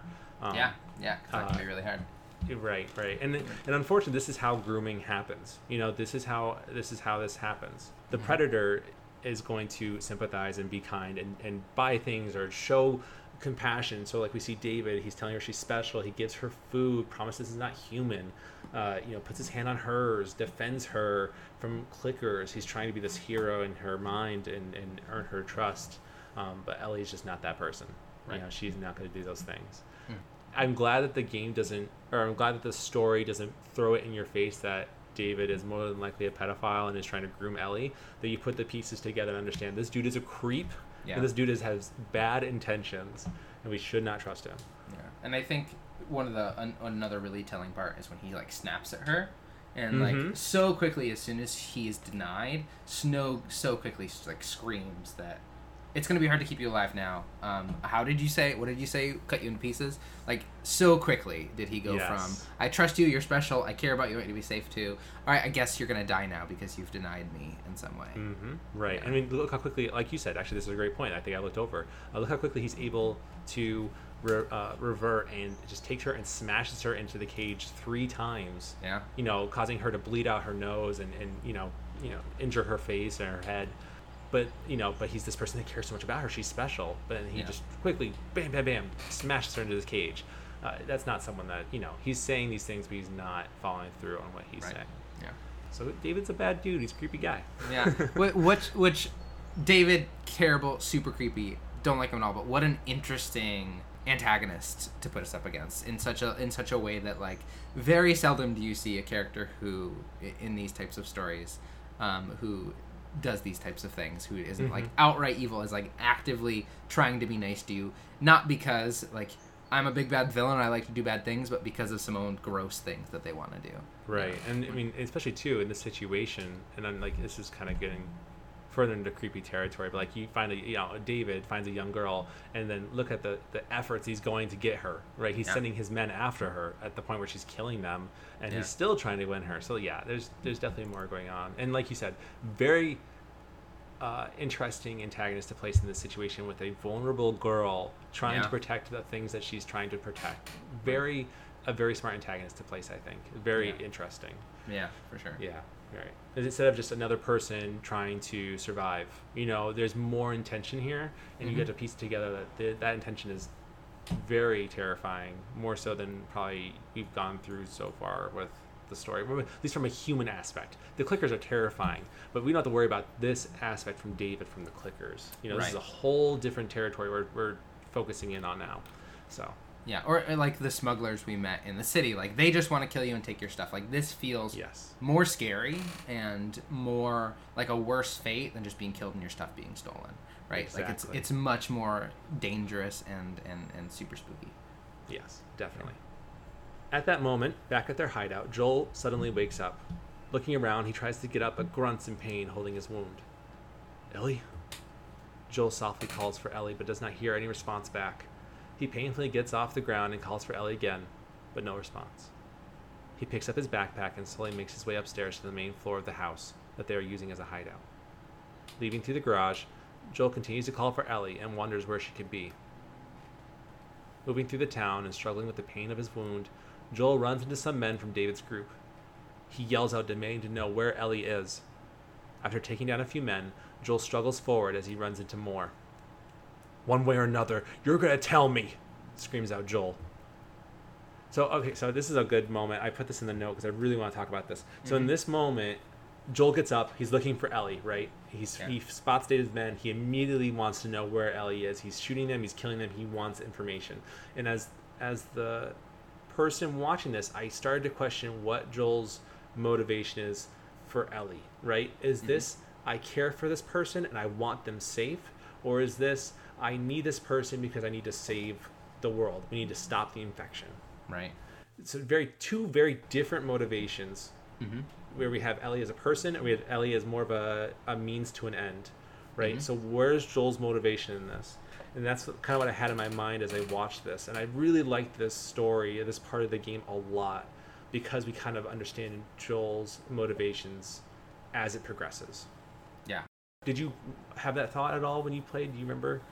So I didn't think about that, although like that is such an incredible way to look at this last piece, this last kind of last couple arcs that I never thought of. So uh, that that what a great uh, way to frame this that I didn't think of. But I, mean, it, it certainly feels like Joel. This isn't coming from he he. I don't think from who we know Joel is. I don't think Joel all that much cares about saving the world. It it doesn't seem Mhm. like that's something that has ever interested him um, other than like uh, what other people have told him. But in this moment, it's certainly the amount of rage he's feeling, the amount of like anger he's feeling. It certainly feels much more like he cares about Ellie. He wants to keep Ellie safe, no matter what it takes. Yeah. At least yeah. that's my kind of perspective, and I, I, that may change as as the story progresses. Um, but that is kind of in this moment what I'm what I'm kind of what I'm kind of seeing. Yeah. But what, yeah, what a really great kind of lens to look at this through. I never thought of that. And maybe it's more in terms of like him not. Yeah, you're, I think you're totally right. There's definitely evidence where he just does not care about saving this world. That's like kind of too far gone for that. And at the same time, having an obligation to like Tess, or maybe Mhm. even Yeah, I- of course. I, can, yeah, and maybe even having an argument to say that you can have a obligation to Henry and Sam, being so close to them and then dying. This could this could end that suffering, right? Mhm. Getting Yeah. this girl to the to the Fireflies could end all of this, you know, and maybe in. in and, and honestly, too, as I'm talking about this, it could be a little bit of both. We don't even know. Maybe it's, Right. it's- it's Yeah, why not black both? and white. Yeah. yeah, why not both? Um, so it's very curious seeing Joel, who with this with this horrible wound, pushing himself to get Ellie right where he should probably be dead, um, but he's still alive and he's still pushing through. He's able to to kill men who are in much better condition than he is right now, and that's just a testament to how badly he wants to find Ellie, Yeah. at least from my perspective. Yeah, I think that's a great point, and I think uh, it may even be to Joel. These th- these two are too so intertwined that he he isn't even thinking about that in this moment. But yeah, that's yeah, yeah. very interesting. I think that's a good lens to look through, like the entirety of now that they have this relationship, looking at the entire rest of this experience in that way. I think is really useful. Yeah, yeah.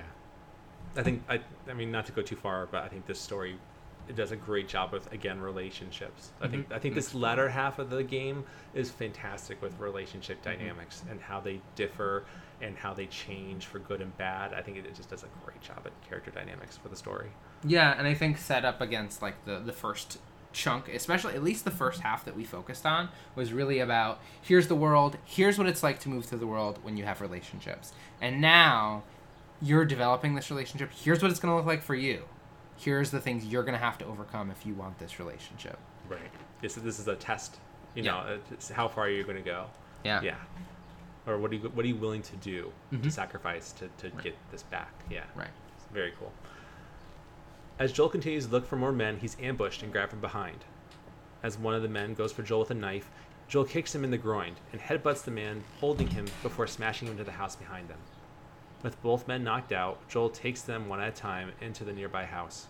He ties one up to a chair so he can't get away and then handcuffs the other to a radiator behind the chair and begins to beat the man at the radiator.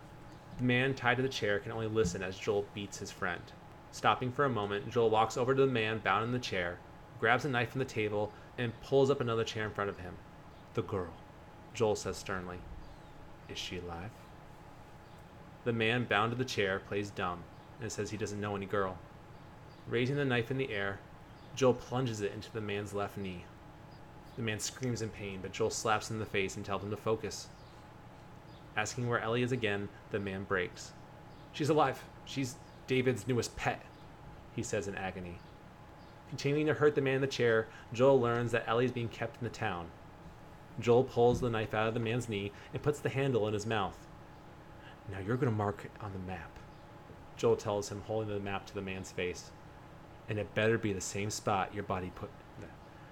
And it better be the same spot your buddy points to. Mark it. The man uses the bloody knife to mark Ellie's location.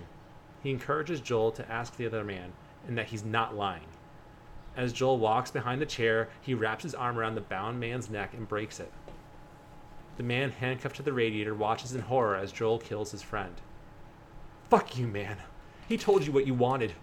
I ain't telling you shit, the handcuffed man says to Joel. Joel picks up a metal pipe from the ground. That's all right. I believe him. As the handcuffed man begs Joel to wait, Joel brings down the metal pipe onto his face, killing him. What a powerful moment. Yeah. Again, we're learning more about Joel and how far he'll go to save Ellie. Mm-hmm. Though I, I would still, I, I think I, I lean more now into like he cares about Ellie, right? Than, Yeah. Than wanting to save the world. Still, I wasn't like 100% sure. And we also find a little, a little bit of information here. Uh, when the man in the chair breaks, he's like, she's alive. She's David's newest pet. Yeah. It's very telling as to David's motivations and the things that he's done in the past. Mm-hmm. Yeah. So, which is unfortunate. I think this is like just further affirming that like Joel has done terrible things in the past because he does like he knows what he's doing. There's no question, at least in my mind, that he is he knows what he's doing here. Um, he knows you know what to do, how to ask, how to get the information he wants, and he gets it. Um, and then he, without question, just kills these two men. Um, All Right. because he will do whatever he needs to do for whatever reason. I don't think we've fully figured out. I think we have what we believe, but for whatever reason, he will do whatever it takes to find Ellie. Yes. Yep. Yeah. And what an interesting way to find out Yeah. how how cool. I, I mean, maybe cool is not the right word, but just very interesting. He Yeah. has the man. He tells like, you better mark where your buddy's going to point. You're both dead, and the man marks it. And then after killing the, the man bound to the chair, the one handcuffed to the radiator is like, I'm not telling you anything. And Joel's like, that's okay. I believe the other guy. Yeah, just uh, like ruthless. Yeah, it's mind games. Mind Yeah. games. And you can tell Joel's done this before. Like this Mhm. is not a tactic he just came up with. Like this is something that he's relied on in the past. Yeah. Yeah. Yeah, it, Very- it just really kind of it, like you said, it shows more of who Joel is. Like the the Joel that we've seen, um, and what a perfect time to kind of show this in in the arc of the story. The Joel that we've seen, you know, he he's done some stuff, but he's he's kind hearted and he will do what he needs to do and he will protect the people he cares about. But now that we see that if the people he cares about are in danger, there is nothing that he won't do. Um, no matter how like violent, no matter how disturbing, there's nothing he won't do to find that person or get the things that he wants. Right, right. And it goes back to you know sometimes good people have to do bad things. Yeah, yeah. Discussion. I don't know. Are you a fan of Samurai Jack? Of Any course. chance that yeah, the Samurai show- Jack is a great show. Have you? Yeah. Have you watched the fifth season at all? No, I haven't. Okay, so in the fifth season, not I no big spoilers, and if you're waiting to watch Samurai Jack for this fifth season, just like skip over this part really fast. But they make that lesson too that you know sometimes good people have to do bad things, you know, and Mhm. Jack has to kind of like reconcile with the fact that he might have to kill an actual person, you know, and so what that means is that make you a good person still. What that you know, what can that lead to? And it's a really cool discussion that that show Samurai Jack has. Um, and that I really see in the in this game as well. So Yeah. uh, you know, if you like kind of that stuff, you know, check out Samurai Jack season five. It's fantastic, great great show. That season Yeah. especially was my favorite. But yeah, good people have to do bad things. Is Joel a bad person? That's a really hard discussion, and I think it's different perspectives would dis- disagree uh, disagree with one another. I think a lot of people would Mm-hmm. say he is a good person. A lot of people would say, well, he's kind of pretty bad. You know, Right. he's trying to do good things, but he's a pretty bad person for what he does. It's Yeah. a very hard line to, or you know, or is it even a line to draw? You know, is it black and white, or is there a lot of gray? Which I would Mm-hmm. probably say is a lot of gray. Yeah, and I think it's going back to kind of like similar with some of the other games we've we've talked about. Is it's asking these big moral human questions like, do the ends justify the means? Is it is Right. it okay to do to torture and kill people if it gets you a person who could possibly save every human in the world? Um, you know what I mean? Like, is that how do you weigh those things? Um, and I think, like you said, I think what they're trying to show in this story is everything is gray. Yes. Yeah. Yeah. I think you're totally right. Yeah. There's no black and white in this. Yeah. Mhm. It's just people surviving and doing what they feel like they need to do, Right. whether that's a good thing or a bad thing. Like, you know, I don't know. Yeah. It's it's pretty Yeah. pretty intense. Good Yeah, and because of the experiences they've had, like would Joel be doing this if he had lost his daughter at the very start of this? You know what I mean? Like Right, because of the things he's experienced, this is what he believes, and in, all the flaws come with that. But he he has no control over that, right? He is just like like we've talked about. These are what his feelings are. This is how he knows Yep. to manage them. This is all he knows, so this is what he's gonna do because that's who he is as a person. I'm curious what you think too about this. Like, do you think that Joel would be uh, the same, lesser than, or most more so ruthless if Sarah had survived?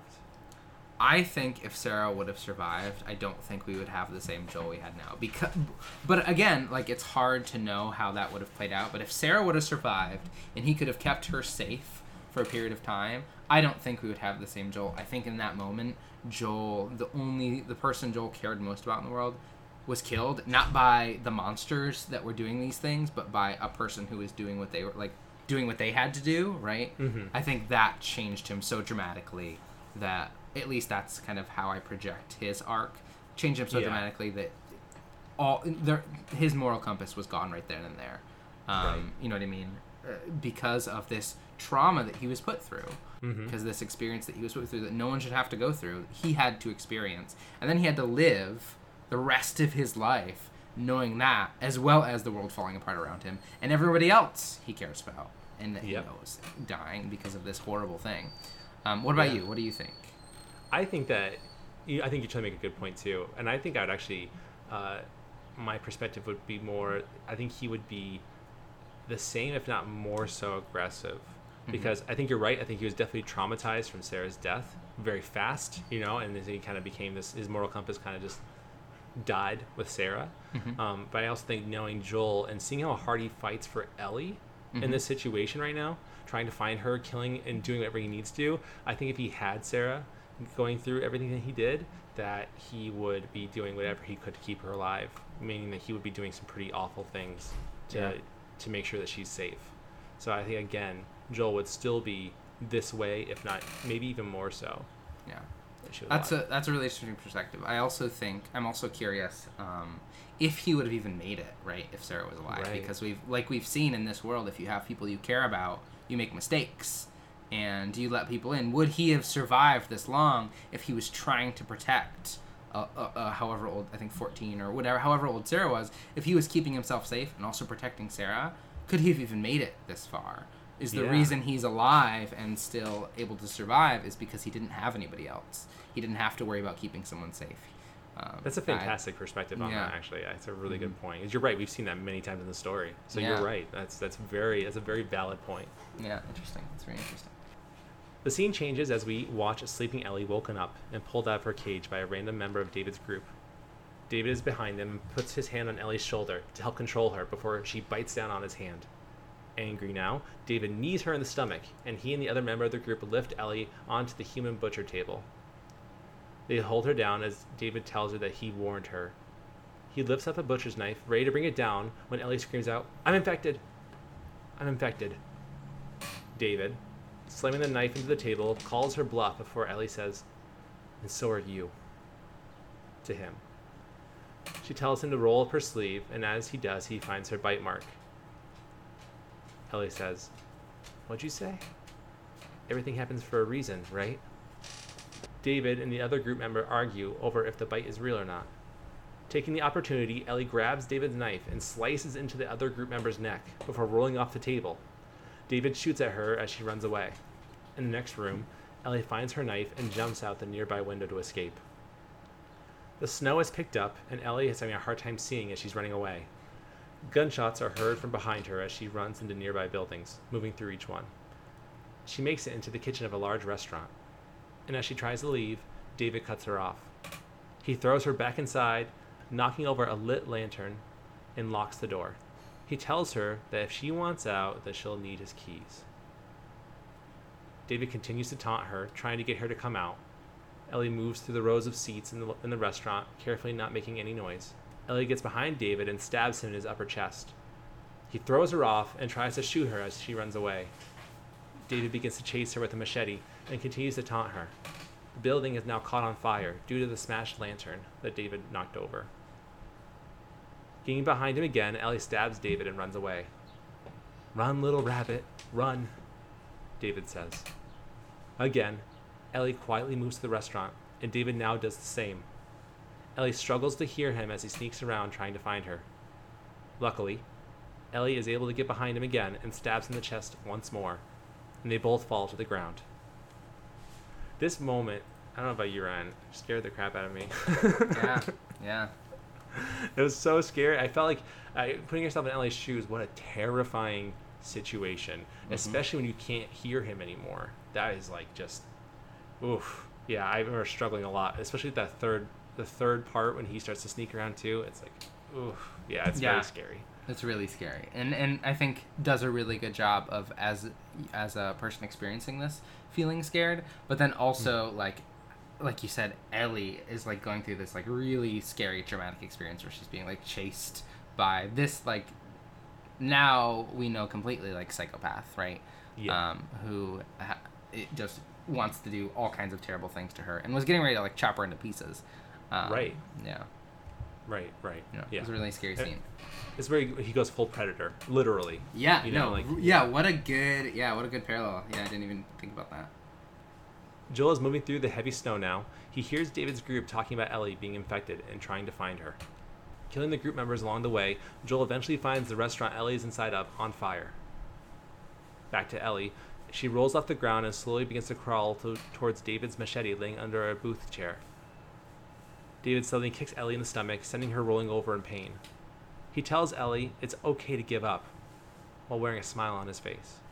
He says there's no shame in it as he holds pressure on his knife wounds. Ellie continues to move slowly towards the machete, but is kicked again. David rolls her over and begins to choke her, telling Ellie that she has no idea what David is capable of. Reaching behind her desperately, Ellie is able to grab the machete and slashes David with it, sending him over on his side. Ellie quickly gets up and onto David and brings the machete down on him over and over and over again. Ellie! Joel quickly runs to Ellie to stop her. She fights with him and tells him not to touch her. It's me, Joel says over and over to help Ellie calm down. He tried to. It was all Ellie could say before breaking down. And Joel hugs her tight. Oh, baby girl, Joel says as he consoles Ellie. It's okay. It's okay. Joel holds Ellie's head in his hand as he tells her something that cannot be heard. Ellie, with tears coming down her face, nods, and they both get up and walk away. They leave the restaurant as the view pans out back to the bloody machete sticking upright, and the scene fades to black. The scene is so. I think so. The next part of the game is where a lot of people have their favorite scene. At least that's what I've kind of heard Yeah. uh, throughout, you know, on the internet and whatnot. But I think this might be my favorite scene of the game. Yeah, it's really um, powerful. It's a really powerful scene. Yeah. It's a really powerful moment, and this is for sure when you know that Joel's, at least from my perspective, but I mean, I would really, I would really argue this is when you know for sure that Joel is saving Ellie because he cares about Ellie, and the biggest way we know that is that when she breaks down and he hugs her, he says, "Oh, baby girl," Yeah. right? It's the same exact words he used for Sarah when she's dying. Hold on, baby girl. You can do this. You're gonna be okay.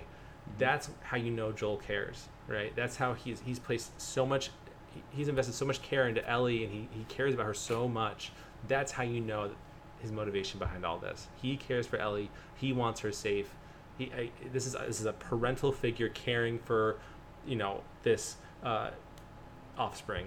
Essentially, it's a bad way to phrase it, but like you know, this is a parental figure caring about their daughter. Essentially. Yeah. Yeah, So, Ellie, I cool think moment. becomes like the daughter analog in this in this experience in this now. And I think what another really powerful piece to this scene is that moment where Joel says something to Ellie, and it's it's something that's so powerful that not even we get to hear it, right? Like it's something that only they get to share. Um, Yeah, and yeah. it's only it's something just between them that I think also kind of really elevates it to this like to them being together. And Ellie has gone through this like incredibly traumatic experience. And in the end like joel was there to save her but uh, you know she still had to go through this traumatic experience. And i think Yeah. this whole part with david and this whole i think winter scene is kind of again further highlighting that when you really care about people you're to make mistakes trying to protect them. But in the end like they can help keep you safe. And i think it, it fully kind of connects joel and ellie and that joel ellie saved joel's life and now ellie and now joel didn't necessarily save her life in this moment but kind of is there to comfort her after she has this traumatic experience in a way that she's never had somebody to comfort her she's never been Right. comforted before um, and now here's somebody who, who's doing that for her I, might, I would even say too, if I was supposed to like, if I was asked to label the lesson of this part of the story, Mhm. I would I would say we see a lot of elements of parents, parental figures willing and, and, and not willing in this situation necessarily uh, to allow the baby bird to fly. Right? We're seeing Yeah. Ellie go out on her own and try to survive in this world. You know, which is what every parent has to kind of do when their kids get old enough. Right? They have to go out and just now be a part of the world. They're on their own, and that's kind of what Ellie has been going through. It's that struggle of, you know, the, the in this case, the daddy bird kind of letting the, the the baby go, and you know, obviously Joel does not want that in this situation. I think Joel would argue against Ellie ever going out on her own Yeah. because of the situation. That's kind of what we have to see, and just uh, and and how you know, it's every parent's worst fear for their child to run into problems, right? Mhm. And there's no way you can shelter your child from those problems. And we see that too. Joel has just barely made it to the point where he could have stopped Ellie from killing David, right? But she still ends up having to kill him and she's still traumatized. And that just kind of happens with every kid. There's every moment that, you know, will traumatize a child. Mhm. And it's just there's nothing a parent can really do about it. They can't stop it from happening every time. And that's what I kind of see in this whole scenario. Yeah, that's a really what good you think? perspective. Yeah, I think I think I, I think I fully agree. I think this whole uh, they've they've taken time to establish this relationship, and then here is like what what it looks like when Ellie is kind of off on her own and she gets into trouble and she because she was surviving and being successful, but then like because of some inexperience that she had and because she was trying to protect Joel.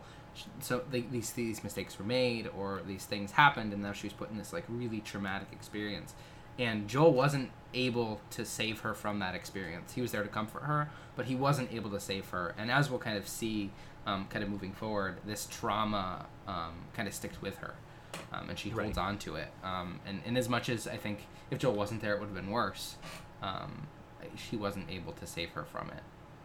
Yeah, yeah, Yeah. And there's, I, I think there's a lot of too, uh, in this in this segment of the story, a lot of reflections of kind of the the child learning from parents, whether Mhm. it is intentional or unintentional. Right? We see. I think I saw a lot of Joel in Ellie. Whether Yeah. besides the mistakes that she made, a lot of things that she's doing are things that Joel she's seen Joel do. Yeah. Right? It's modeling behaviors, par- Mhm. parental modeling of behaviors, right? And how every parent, I think, has the best intentions for the child, but the child will pick up on those behaviors that even you don't want them to do, right? So, Yeah. like, and I've worked, I can, I can tell you many parents I've worked with that swear, right, constantly. And so when their kids do, they're like, why is my kid swearing? You know, like, why, what is happening? What? I never taught my kid to swear. And it's like, well, you, you swear constantly in front of this child, and this child is trying to get your praise, your admiration. What better way to do that than to act like you, Mhm. right? But now they're getting that, that backlash. Like, you can't swear. What are you, a kid. What are you doing? Yeah. You know, so uh, my point is though is that that's what we're seeing from Ellie, right? We're Mhm. seeing these behaviors that she has watched Joel do several times now, um, and now she can do them on her own because she's watched enough, she's learned enough. Um, so it's a lot of parental modeling that I think I've seen in this this segment at least. Yeah, and like the first time she did it, she looked to him for admiration, right? Like connecting with what you said.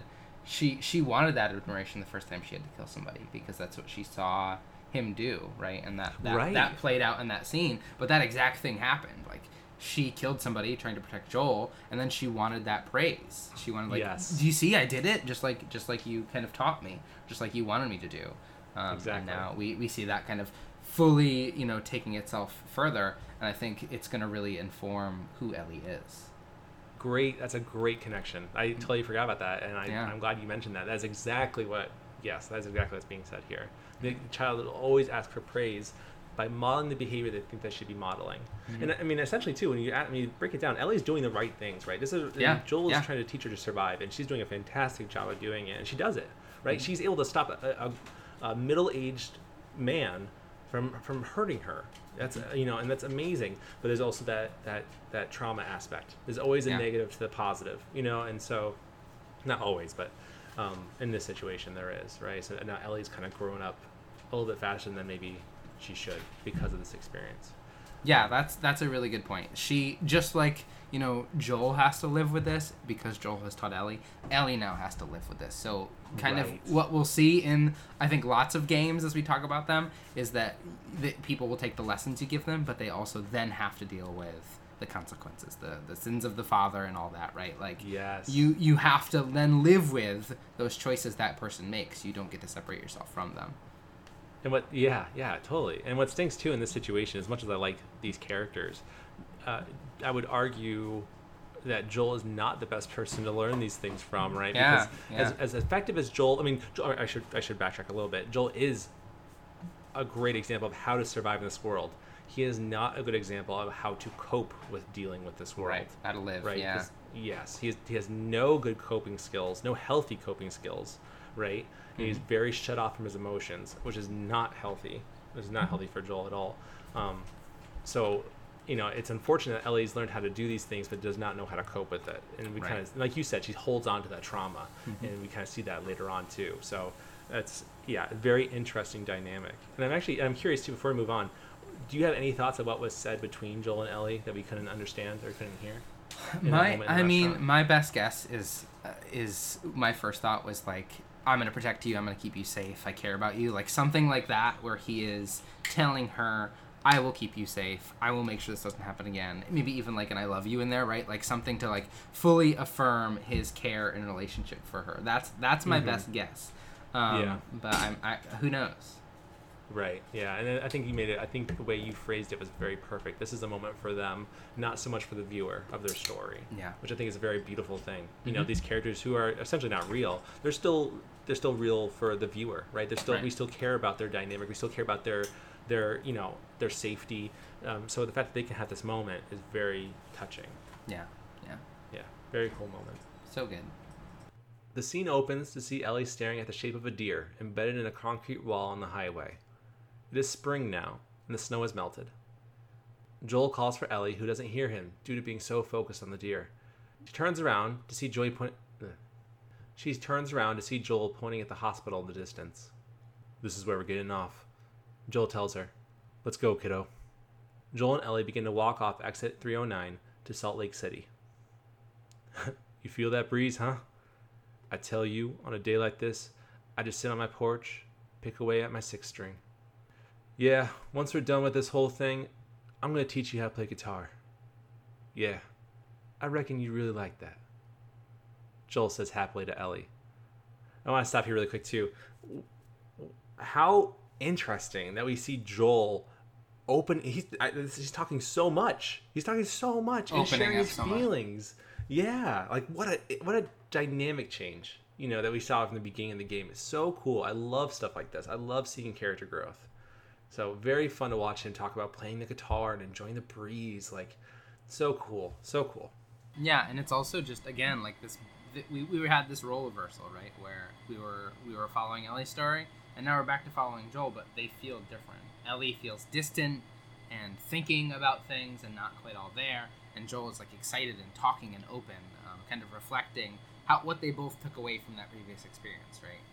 Right, right, and I would even too connect it to the beginning of the game. So Yeah. what, what did we have in the beginning? We had a, a very optimistic Ellie and a very closed off Joel. And now on the opposite side, towards the end of the game, we have a very optimistic Joel and a very closed off Ellie. Yeah. What and what a switch! Yeah, she's she's had some of these traumatic experiences that Joel has now already worked through and already processed, and is kind of on the other Mhm. end of it in some ways because he's found someone he cares about and wants to have a life with. Where she is still processing the trauma that she just experienced and hasn't quite worked through it, but their relationship isn't quite. I don't know if it's quite there yet that he's recognizing that. Yes, yeah, yeah, I agree. I, And I think it- he doesn't quite understand too what's happening. Yeah, and it could also even be that she isn't thinking about that trauma, but also thinking about is he gonna leave once we get to this hospital, right? She, that might even be something else that's on her mind. She might processing other things, um, if not that past trauma that she just experienced. Like the future might feel unsure to her, and he's trying to assure her, but she's still kind of lost in that thought. It's probably very and now now that they're at the, their destination, right? The the hospital is within view. It's kind of like that feeling of you know you're going towards something for so long, then the moment's there, right? This is where you're going to, and this is the destination. What happens after that? Like you're saying, what's that uncertainty of well, what's going to happen after this is over? You know, Yeah. what should I expect when this is all done? What's I what's my purpose after this? Yeah, And this yeah. is very important to Ellie too. This being this person that is, is immune to the disease and could potentially help save the world. I think that's a, a big weight that's on Ellie's shoulders that we don't really focus on a whole lot throughout this game. Ellie, Ellie remains quiet as Joel waits for a response. Huh? Uh, oh yeah, sure, that sounds great. Ellie quickly says. The two remain quiet as they continue past old vehicles that have been sitting on the highway for 20 years. After collecting resources from a mobile home, Joel walks out to find Ellie staring at the image of an airplane that's on the side of an old bus. I dreamt about flying the other night. Ellie tells Joel as he meets with her. Joel shows interest and asks her to tell him about it. So, I'm in this big plane full of people, and everyone is screaming and yelling because the plane's going down.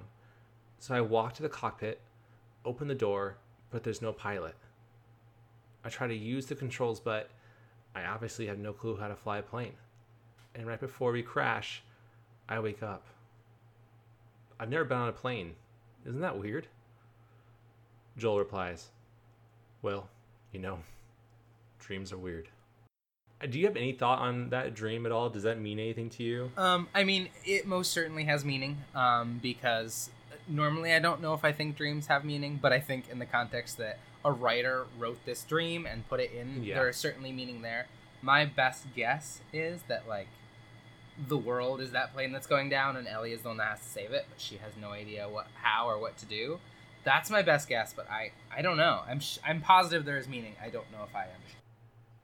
I that's the same idea I had. I think I think that we're on to something here. I think that yes, like she is supposed to be leading this change in the world, but the world is crashing, right? So and what is she supposed to do? She's only 14, possibly 15 at this point. We don't really know if she's had a birthday yet. But like, um, but yeah, I feel like that's exactly what the point is here, especially because they're at the, they're getting to the hospital now. That's the destination. So like, she feels like maybe she has like this, you know, she is going to be the the the pilot of this change. But how do you even begin to do this? Joel and Ellie continue down the off ramp to the east tunnel that leads to St. Mary's Hospital. Passing more dilapidated vehicles, the two are able to get on top of an old bus and hop the gate into an abandoned quarantine zone.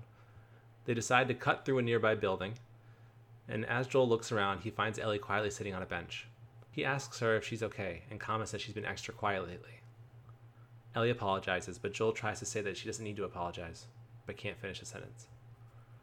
Joel finds a ladder that can help them get to the next ledge, but he can't reach it alone. He asks Ellie to get a boost and grab it. Waiting for her to come to him, Joel calls for Ellie again, who is dazed off. Coming to her senses, Ellie walks over to Joel and gets boosted up and gets the ladder. As she pushes the ladder down, Ellie sees something behind her.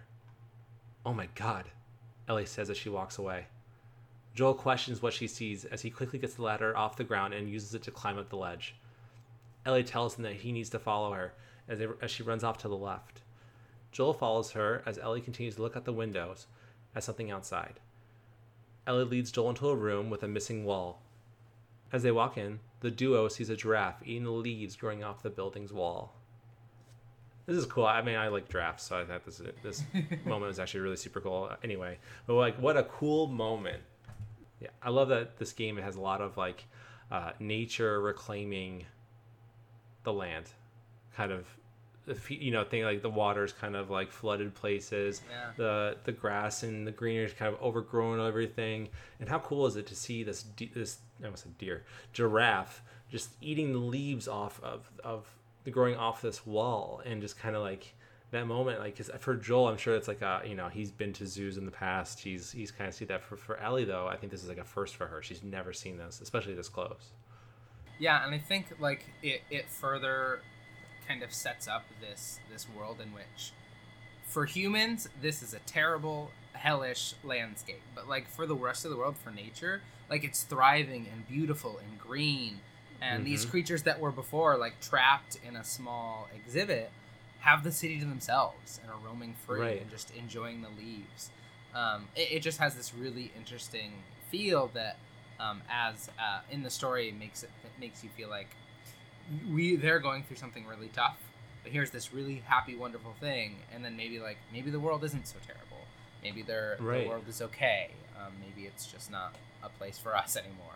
Um, or there's there's other things you could think about. But yeah i think and this this happens all throughout the game not i think in this much of a beautiful moment but that the Mhm. world is alive and beautiful and, and regrowing right yeah so are you saying that from a different perspective it's good for nature and bad for humans and- Yeah, so like the, Yeah, yeah. without without these humans around, like these giraffe can roam free and have the seed of themselves. Without the humans around, I mean, like good for who is always like good for the plants that maybe don't have sentient sentience, but like how much human suffering. I think you have to Right. balance these things in order to make this not feel just like any more of like this incredibly tense slog that we've been going through. And after this incredibly Right. tense moment that everything was building towards, now we're on this kind of oh, we're, we're almost there. Things are feeling better. Things Mhm. are the tension is kind of releasing. We get this really wonderful moment. Um, yeah, I think it's it's part of that balancing act, and also so really cool. good role building. Yes, definitely good world building for sure. And, it, and they, we even saw with the monkeys too. The, Yeah. the infected monkeys running away and just you know living, and and that's so cool that they can do that. And yeah. Joel walks closer to the giraffe, and Ellie tells him not to scare it away. Joel is able to pet the giraffe and calls Ellie over. She walks over and pets the giraffe and is visibly happy. So fucking cool, comments Ellie with a smile on her face. This is, uh, it's really cool to see the giraffe has really changed Ellie. Like, not changed Ellie, but has helped bring Ellie or bring her some happiness in these in these trying times. You know. Brings her kind of out of her head and into the moment. Yes, yeah, that's a great way to put it. Great way to put it. The giraffe turns and begins to walk away, and Ellie tries to follow it through the building. Joel follows behind her as Ellie tells him to keep up. Making it to the roof, Ellie and Joel spot a herd of giraffes in the distance. Both stand together and watch the giraffes. So, is this everything you were hoping for? Joel asks Ellie. Ellie looks at Joel and then back out to the giraffes and scoffs. It's got its ups and downs, but you can't deny that view, though, she replies. Joel takes a deep breath, and the two stare out at the view together for a while. So I think this is generally people's favorite moment. What do you think? Yeah, I think this for a lot of people, this moment sticks in people's minds as like one of their favorite moments. Um, and I'm Yeah. trying to remember is is that um, you can't deny the view? Is that a callback to earlier in the game when when they have this same conversation? Yes, it You is think- a yeah, callback. that's what I was yes. thinking. I couldn't quite remember. Yeah. That's the moment where they're uh, so it's with Tess and Joel and, and Ellie in they're Joel's like sitting up this board to cross uh, between two buildings and and uh, I think Joel asks the same question: Is this everything you were hoping for? And, and Ellie says, "I don't know. It's got its ups and downs, but I, you know, you can't deny the view." Yeah. and yeah. it just it's cool to see. Is it I think it's like a sunset, you know, and it's a beautiful sunset, or yeah, it's a sunset.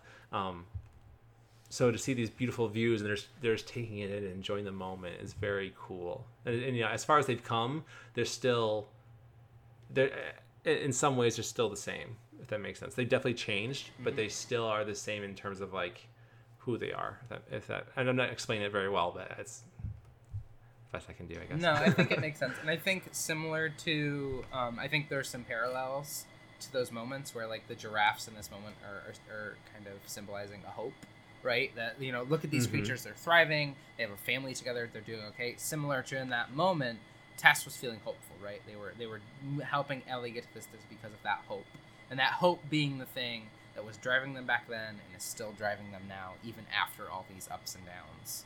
Um, Yeah. That of of something better in the future. And I think for Ellie, that is what in her mind is making all this worth it is hope of making a better world. Um, even though that's not what she asked for, or that's not necessarily like what she wanted in life, I think that's something that she feels very proud of. hmm Yeah, I think she takes pride in that. I think Yeah. she knows what that means. Yeah. Joel turns from the view and makes his way to, near, to a nearby door. Sorry. Joel turns from the view and makes his way to a nearby door. Ellie continues to stare out at the giraffes. Before he can open the door, Joel reluctantly stops and waits. Ellie turns and meets him at the door. We don't have to do this, Joel says. You know that, right? What's the other option? Ellie questions to Joel. Joel tells her that they can just go back to Tommy's and just be done with everything. After all we've been through? Everything that I've done? Ellie takes a deep breath. It can't be for nothing. Ellie continues to the door that Joel struggled to open as Joel displays a conflicted, sad face. He turns to watch the last giraffe disappear out of the view behind the trees in the distance. He sighs and continues through the door. And I think that we made that such a taken moment. We made that kind of parallel that you know this is this hopeful. This is a you know, the giraffes are this hopeful moment. It brings hope to you, right? Mm-hmm. So then as Joel asks Ellie one more time that you know let's not do this. Let's we don't have to do this. And Ellie says no, we have to do this. And she walks to the door, and he kind of takes that sign. He looks back, and the last giraffe goes behind Yeah. the trees. It's almost symbolizing that the hope is kind of it's it's fleeting. It's gone now. You know, it's so fast and it's just gone. And and that's such a cool symbolism. Uh, such a cool use of symbolism with those giraffes and just that moment. It's it's very powerful. You can see the conflict in Joel's face. That he doesn't want to do this. He doesn't feel right about this. So things, you know, it's just not sitting right with him. He just wants to turn and, and go. Um, but Ellie is just too invested with everything that's happened. Yeah, and I think the only way Ellie is able to kind of live with herself and the things that she's done, like killing people, and the only way I think she's able to live with herself through all this is because she knows it's for a greater good. That is what is Yeah. allowing her to. I, I I've killed a lot of people, but it was because I have to survive to save the world, right? I have Right. to get through this, and I don't think. I think for Joel, he's already worked through that trauma of I've done terrible things, and she is still working through it. Right. Yes. I think you're totally right. I think that she has a goal and that she won't feel good about what she's done unless she's followed through on that and made it worth it. I killed these people, but it was worth it. Yeah. Yeah. I had yeah. to, yeah. And- And what I found actually, I found interesting too. I, I thought about this a lot. Um, was you know when when the last we last time we see Tess before she dies, she's like you know, I need you to do this for me. I, I need you to feel obligated to do this for me, to follow through, to make this worth it. You know, that's what Tess says too. It's the same thing that Ellie is saying to Joel. You know, it's, it's, it's just Joel kind of reliving this moment again. You know, we have to do this. We have to make this work. It's worth it. It's worth it to save everybody. We have to, you know, make this count in some way. Um, so the fact that Joel wants to just turn around and go after talking, uh, you know, after that relationship with Tess, I- was very surprised that Joel didn't didn't feel more conflicted with that. Didn't didn't talk about Tess or didn't like think maybe or maybe he was, but we never saw any recollection like that. We didn't see any struggle that of the promise he made to Tess and wanting to leave, which I thought was very was kind of weird for Joel. Yeah, I think that's a. I, yeah, I, I didn't. I didn't even think about that, but yeah, that's a really good point. Tess was such an important person to him. Um, to then her last thing to say is like, make do this for me, and then Ellie also saying, I have to do this for like in order to live with myself, in order to live with what Tess did and all the other things I did. I have to do this, and Joel just for whatever reason isn't able to.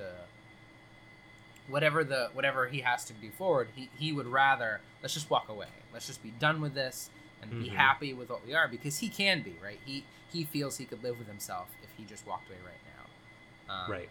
But yeah, that's an interesting point. That, and maybe it's because after all he's been through, he feels like his relationship with Ellie. I mean, similar to what happened with his daughter, is too important to put to, to put in any kind of danger any further. Do you think that his relationship to Tess is in any way not as important as his relationship to Ellie in this dynamic. So like maybe like his relationship and, and care for Ellie outweighs his obligation set by Tess. Do you think that has anything to do with it? Yeah, I think so, and I think it goes back to because he lost Sarah, right? That's that that is Right. the that is like the wound that hurt him most, and Ellie is making that okay. Ellie is refilling that hole. He can he can raise Ellie and have a relationship with Ellie that he wanted to have with Sarah, whereas Tess, Right. I, I don't think could do that in the same way. Maybe that we don't know, but maybe that's why things didn't work out between them is because he still hasn't worked through what happened with Sarah, and now he has. He's gone through this experience, and he has somebody he cares about and wants to protect, and he has like a purpose for him again. Um, whereas with Tess, I, I don't know if that was the same relationship. What do you think? Yeah, no, I think I think that it's that is the case. I think that shows the the human relation to dy- uh, to the dynamics of relationships, like the human understanding of and in the weighing of importance of relationships and the dynamics involved. So, for for example, like he obviously, like you said, he, Joel has a relationship with Tess, right? He had one, and they worked really well together. And, they, and I would probably argue that they cared for one another, you know, because Joel didn't want to leave Tess behind when she wanted them to go at the Capitol building. But here we have Joel in this parental role, like you're saying. I think you're making fantastic points, Ryan. Uh, and this is almost like a second chance, you know. And he, he can't he can't fail again. I think that if Joel failed again, it would ruin him. So I think that kind of outweighs the importance of saving the world. Because like you and like you said before, he doesn't care about saving the world. I think he thinks the world's kind of screwed as it is. There's no saving it, um, and he doesn't trust the Fireflies. So uh, this is kind of like a a lose situation for him, and he's very I think he's very nervous of what's going to happen. So yeah, long story short, I think that the, his relationship with Ellie does outweigh that of Tess, unfortunately. Yeah. Um, but I think that's just kind of the human, the human relation, Yeah. the, the, the human dynamics of things. Yeah, it feels very human. It feels like something like I think in a normal or in a story that wasn't challenging us to think about what the decisions humans are making, it that wouldn't even be a conversation that was had because of course you want to do the right thing that saves the world. Like why why would you ever question Yeah. that? But I think because this game really successfully is trying so hard to make everybody feel like a human who's making human decisions. That's Mhm. why we're having this conversation. Is that's why Joel is questioning it because um, because of because of who he is and the things he's experienced. Yeah, I tell yeah, I agree. I think anyone can kind of understand that dynamic too. Yeah. I think we can all kind of take relationships and wonder like if this person asked me to do this and this other person asked me not to, which one would I do, Mm-hmm. and which one outweighs the other? You know, which one am I more, feel more justified following through with? Which is just it's a, it's a very interesting dynamic to think about in terms of this in terms of the story Mm-hmm. and where Joel is at. And in this case, like both of those relationships are telling him we need to go through with this, right? So then, who, Yeah. who is Joel listening to? Like, who is Joel thinking about in that? Yeah, I, I would probably argue Ellie in that Yeah. moment. Yeah, I, I would be very I'm I'm a, I wish I knew more about how Joel felt and if Tess was involved in this yeah, going through or if, if she was involved in any way or if he even thought about her anymore at this point or if it's easier just kind of let go. I don't know.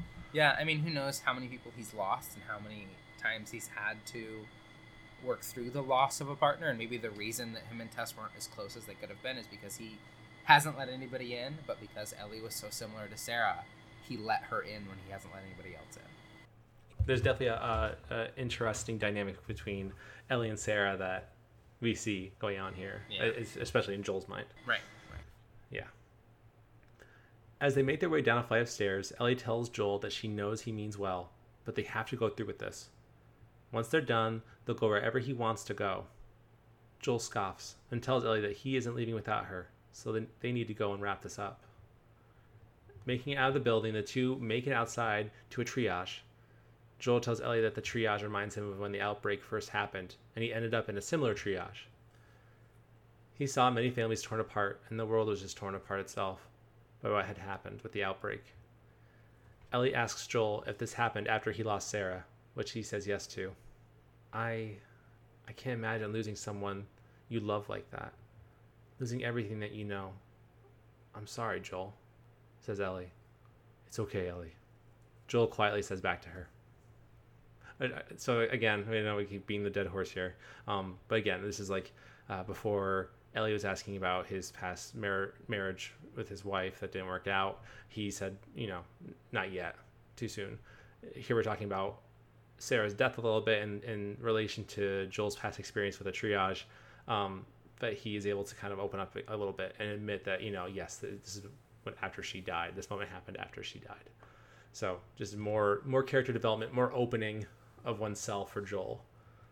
And and i also think like we talked about before ellie is also saying like in the past when he would bring up sarah she would say i've lost people too. Or now instead of coming at that angle she's saying that sounds really hard. I can't imagine going through that. I'm really sorry that happened to you. Which is such a different experience and Yes, that yes. helps people kind of open up. That helps people if you're connecting with people in that way they're going to be more willing to open up because they know it's coming from a place of empathy and that you're caring about them which like you said Right. that's that's how you should have those conversations. Right we're not comparing traumas and we're not going to tell the person that they their trauma is lesser than our trauma. We've gone through more right? So we understand better. That's not what's happening here. This is someone that is that is listening to someone talk about something difficult and va- validating how they feel right that's how growth happens. Or you know that's that's a, a very healthy way of, of growth happening right? It's like i have my baggage but when you talk about your baggage i'm going to validate you. I'm going to make you feel heard and understood and cared for. And that's how relationships grow in healthy ways. And that's and you're totally 1000% right. This is exactly what's happening here.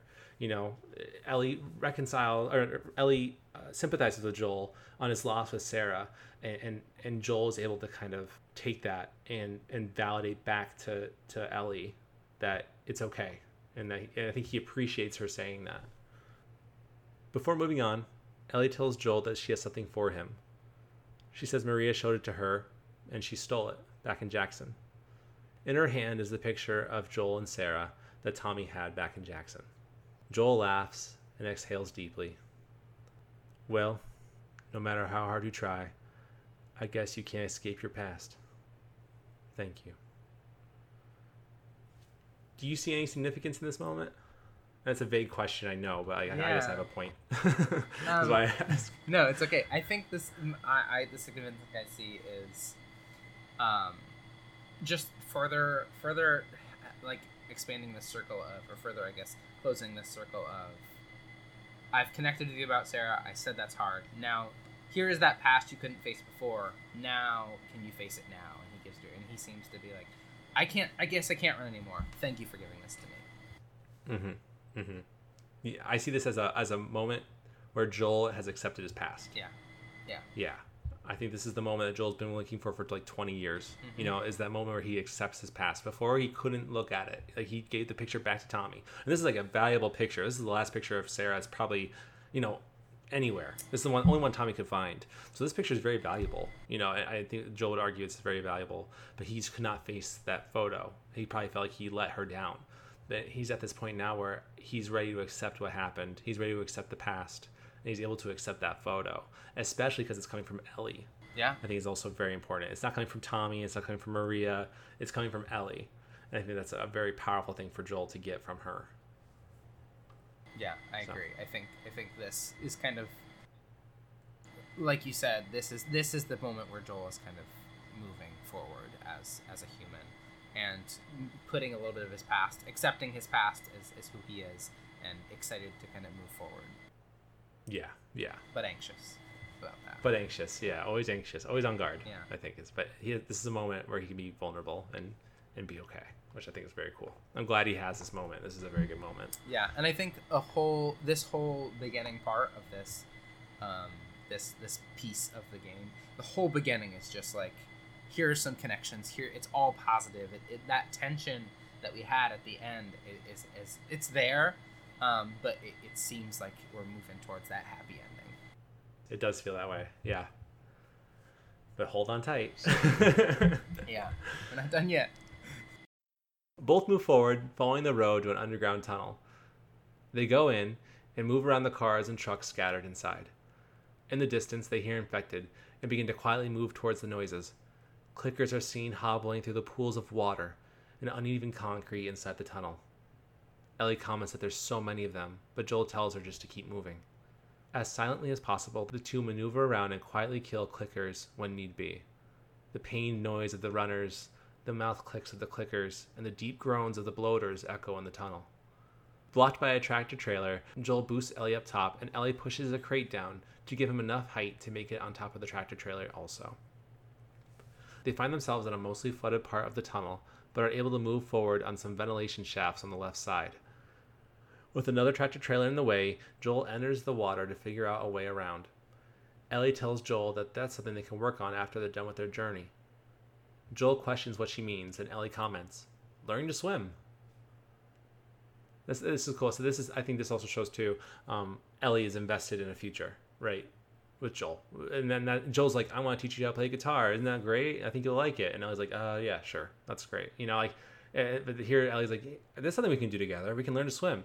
And Joel does a really actually we're about to get into it, so I'll hold off on my comment for a second. Do you want to say anything though? No, no. I think that's I think that's a good parallel to point out. But I think you nailed it Yeah. perfectly. Joel tells her, "You got it," before submerging under the tractor trailer to the other side. And that's that's the part I wanted to point out really fast is that Joel is very uh, like a good parent does when a when a child's interested in doing something, even if they didn't want to do it. He shows excitement and he shows investment in what the child wants to learn, eh, which is you know again uh, parenting 101 and Joel's and Joel's doing it. You know I think he likes feeling like a father figure. So Yeah, they're cool. they're moving towards that healthy relationship that through the whole time they've been working towards. They've gone through all of Mhm. this trauma together and they've survived it, and now they're working more towards having this experience together. Right, right. And actually, something we left out of the script too is that just to prove this point, also is that we find that Joel is collecting comic books for Ellie. It's like a collectible in the game. Are these comic books that Ellie likes to read? You know, and at one point in the story, we have Henry and Sam, who Henry tells Sam, "Don't take any toys, don't take anything unnecessary." But here we have Joel picking up these comic books for Ellie to read because she enjoys reading them. And again, that's a parental figure showing an investment, showing an excitement in something that the child likes. Joel doesn't like these comic books, but he keeps finding them and picking them up to make sure he gives to Ellie because he shows investment in what she likes, which is a, a good parenting strategy. So cool. I, I- again, I don't I don't even know if that was even intentional. I think I don't know if it's just a collectible, you know, that they put in the game and they that, that's how what they wanted to do. But I think that's a, a really cool way to show that Joel is uh, is interested in what Ellie's interested in. Yeah, it's a good pairing cool. of game design and narrative where even the like the mechanical things you're doing, the, even like the the thing that are as kind of a part of games and as kind of not as interesting as collectibles, they tie it to the relationships. Yeah, yeah. I would love to know if that was intentional or not. I think it was. I think you're right. I think it was, but I would love just to, to know if it was or Yeah, not. yeah. Um, yeah, yeah. Joel gets out of the water and is able to climb on top of the trailer. He finds a ladder and sets it up for Ellie to climb up. Continuing down the trailer into a locked gate on the right side, Joel boosts Ellie over an open part of the gate, and she's able to unlock it from the other side. The duo make it further into the tunnel as they come out into a section of the tunnel that is flooded and the water creates rapids. Joel and Ellie carefully move around ventilation shafts and trailers before jumping down to a tipped over bus. The bus begins to move, and Joel tells Ellie to jump off. She is able to, but Joel falls through the bus as a, window underneath him breaks. He moves to the back to try and open the bus door. Ellie jumps back on top and tries to help him open the door as well, but Joel is unable to make it out before the bus turns upright, putting both into the water. With the door open, Joel swims out of the bus, and the current takes him further in. He swims, trying to find Ellie, and manages to see her in the water. He grabs her and swims to the surface. Dragging her out of the water, Joel begins CPR so that Ellie can breathe. As he starts, two men with guns tell Joel to put his hands up in the air. Joel tells them that Ellie's not breathing and continues to give CPR anyway. The men move closer to Joel as one uses the butt of his gun to hit Joel in the head, knocking him out. I was a little frustrated by this moment. I, I, I don't know if like they thought he was gonna like trick them into thinking like you know she was giving fake CPR then shoot them or something. That was my mentality when I was trying to like justify the actions of these men. Um, but it's still very frustrating. I mean, I think the, the the reason I think they may have done this way is because there's no way Joel would have been caught off guard if he wasn't trying to save Ellie's life. yeah, yeah, yeah. There's no way they would have got the jump on him. There's no way they could kind of properly secure Ellie unless they physically take them from him because when he's unconscious. mm-hmm. Yeah, yeah, But yeah, it is frustrating because you as a you we they aren't asking questions. They're just oh here's some people we knock them out. I guess it's better than them shooting them, but still. right, right. And I think they they know to be on the lookout too. Yes. That they kind of like wonder, if, you know, they just be a they don't probably don't expect Ellie to ever come, uh, based on the circumstances, but they're just gonna look out for her anyway, just in case. Yeah. Yeah. Waking up in the room of a hospital, Joel looks over to see Marlene sitting next to him. Welcome to the Fireflies, she says to Joel. Marlene apologizes for Joel getting knocked out by her men. Joel immediately asks about Ellie, which Marlene tells him that she's alright and that her men brought her back. Marlene asks how Joel was able to bring Ellie all the way out to Salt Lake City. It was her, Joel answers. She fought like hell to get out here. Marlene tells Joel that she lost most of her crew, most of everything, crossing the country to get to Salt Lake, and somehow Joel makes it there with Ellie in just enough time for her to be saved. Maybe it is meant to be, Marlene says to Joel. Were you surprised at all to see Marlene in this? Yeah, I, I, I, I kind of had written Marlene off because it's been so long since we've seen her since the very start of the game. Um, Yeah. I, I was expecting like to see, I guess, other Fireflies. I, I, I, it, I didn't put together that Marlene was the only Firefly leader. I thought she was just one of many. Um, but yeah, I, I was I was caught off guard. I, I think it was a good choice because that familiar face instantly lets you know, without any language, you're safe. You're in a good spot. Where if it was somebody, if it wasn't Marlene who Ellie recognized and who Joel recognized, it would have been just a battle to try and convince. To, to tell for Joel to say no, this is Ellie. I've brought her here. I, I came from Marlene. You know what I mean? Like that is a much more complicated. Yeah, thing. yeah. Marlene being there, it, it just solves so many narrative problems. I think it, yeah, it does save a lot of hassle to explain the situation. It just takes that context out of it, so which is good. Yeah. Joel asks to be taken to Ellie, but Marlene tells him that he doesn't need to worry about her anymore. But Joel insists on seeing her. Marlene takes a moment and tells Joel that he can't see her. She's being prepped for surgery at the moment. Confused, Joel asks why she's having surgery, and Marlene explains that Ellie's cordyceps, the growth inside of her, somehow mutated. This is what makes her immune to the infection. By removing the cordyceps, they can be reverse engineered into a vaccine. Marlene smiles and says, Vaccine. But Joel points out that the growths are all over the brain. Marlene is quiet and then confirms what Joel says. Putting the pieces together, Joel understands what is about to happen and tells Marlene to find someone else to do the surgery. Marlene says that there is no one else. Joel starts to get upset before he's knocked down from behind by one of Marlene's fireflies. Marlene sympathizes with Joel, but however tells him that whatever he thinks he's going through right now is nothing compared to what she's been through. Marlene tells Joel that she knew Ellie since she was born and promised her mother that she would look after her. Joel questions why she's going through with this then. She tells him it's not about her or Ellie and that there is no other choice. Joel sits back and looks at Marlene. Yeah, you keep telling yourself that bullshit. So and so again, we've said this before recently, um, but we have Marlene justifying her actions by comparing her pain to the pain of Joel, right? Comparing what she, Joel's been through to what she's been through, and it's it's, it's a silly argument, and from my perspective, at least, to do that because she, not only does Marlene not know what Joel's been through, uh, to compare your pain to what you don't understand and what other people have gone through uh, is a very just a, it's a it doesn't prove anything. It's a it's a very feeble attempt to prove a point that isn't being proven. Um, and I get where Marlene's coming from. She's saying like I've known Ellie since birth. You know I care about her deeply. I don't want to do this, but there's no other choice. Um, that's her, in my opinion, trying to rationalize this choice that she's made. Right? She's made this choice for Ellie. Ellie is going to die. She's going to help make this vaccine. That is rationalizing this choice for Marlene. Whereas we have Joel on the complete opposite end of the spectrum, thinking this is not okay. You know, she's not having a choice in this. You know, and this is not right. So, what do you think? Yeah, I agree. I think it's if Marlene would have gone about this in a different way, it might have been more successful. I also think Mhm. because of Joel is and who he is, he never would have been okay with that, and that's maybe why Marlene didn't tell him. Um, although I Right. think if he would have told her at the very beginning, it would be a very different experience than what we have now. But because she didn't tell him, he has allowed himself to form that relationship that we've seen over the course of this whole game and now i don't think he would ever be okay with this and again we're weighing like things that have been these are moral questions that we as humans have been dealing with for a very very long time the weight of one versus the weight of many and no matter how and does that one mean more than all that many it, it's so hard to have that discussion i think it, joel would say this one is more important than anyone else as far as he's concerned. And I don't. Mhm. And Marlene doesn't see it that way. Um, but whether that's a, a choice that was given to Ellie or not is a very different experience. Um, and these are things that have happened in history where there has been important people who have had diseases, and we've used them without asking them um, to take to save lives of a lot of people. Um, and they're things Yeah. that we've had to had to wrestle with. But yeah, I think I think you're right in that comparing uh, comparing uh, pain or comparing things you've gone through is never is never a good idea, no matter what the context is.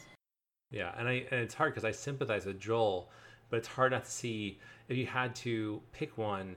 Uh, I think it's kind of hard not to say that Joel's being the somewhat more selfish Yeah. in this situation. But then on the opposite side, we're having Marlene, who is I think also being selfish in the fact that she's not really giving Ellie a choice. I think Ellie probably would have chosen this regardless. Yeah.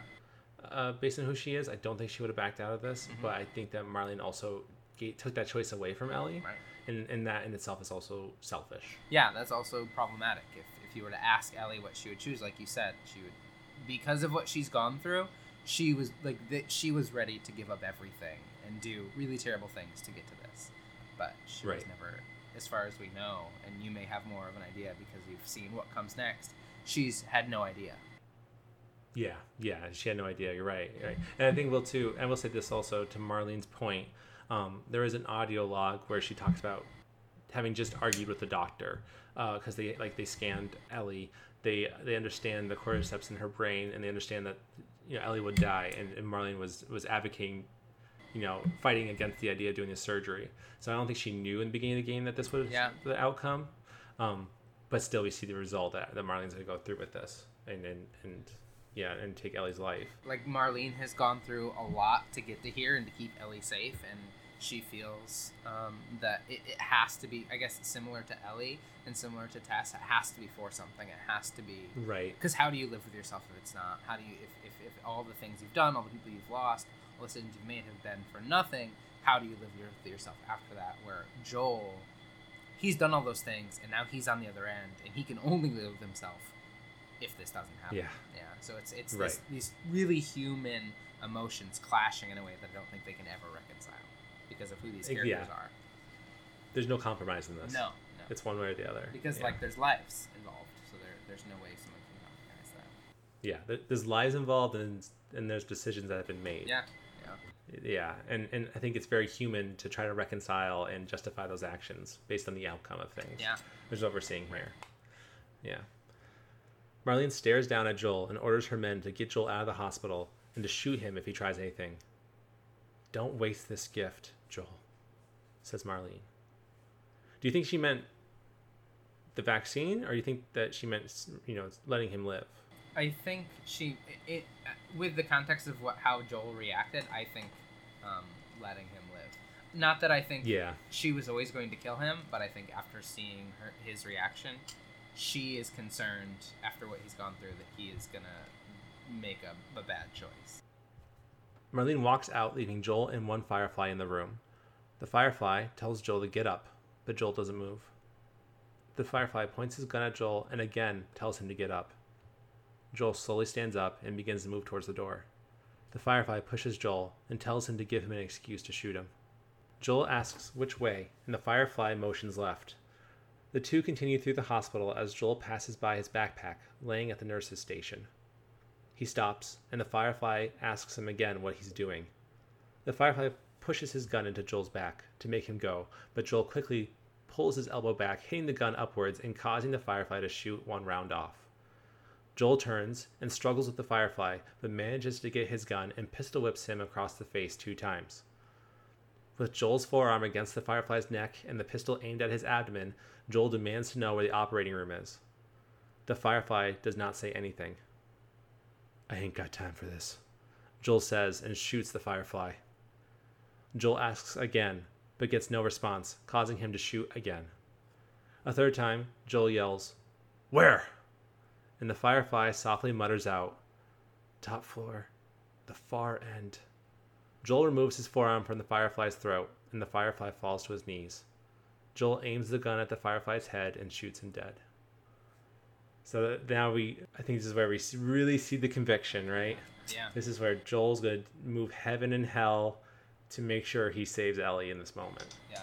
Doing things similar to what he did before when he was trying to save her from David. He sees like these are the same situations, right? Somebody taking advantage of this person I care Mhm. about, and I will not let it happen, no matter who I have to uh, kill and what I have to do to get there. Um, and I think it's it's uh, one of the things I was thinking of as while you're reading this is like, man, this Firefly dude sounds like not like he's he kind of seems like a tool, but uh, then I have He's to jerk, then I have to like r- remember that they don't know who Joel is. They don't know anything about him. They they just know he's Oh, act, you know what I mean. They don't know a single thing about what he's gone through or what he's experienced. And to them, who have who knows what they've seen at their journey, he's just a person who seems to be acting up.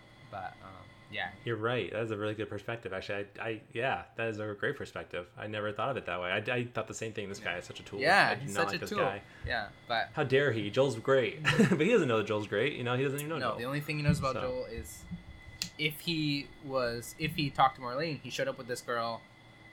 Marlene is letting him go, um, but maybe this person doesn't think Marlene is making the right choice because who knows? But yeah, Yeah, that's a great. I, I I'm glad you pointed that out. That's something to keep in mind too, from other perspectives as well. That's a good. That was a good point. And actually, a question I had that I was thinking of as I was reading this again: Would you consider this Joel's act of redemption? Is this his way of redeeming himself for the loss of Sarah by saving Ellie in this moment?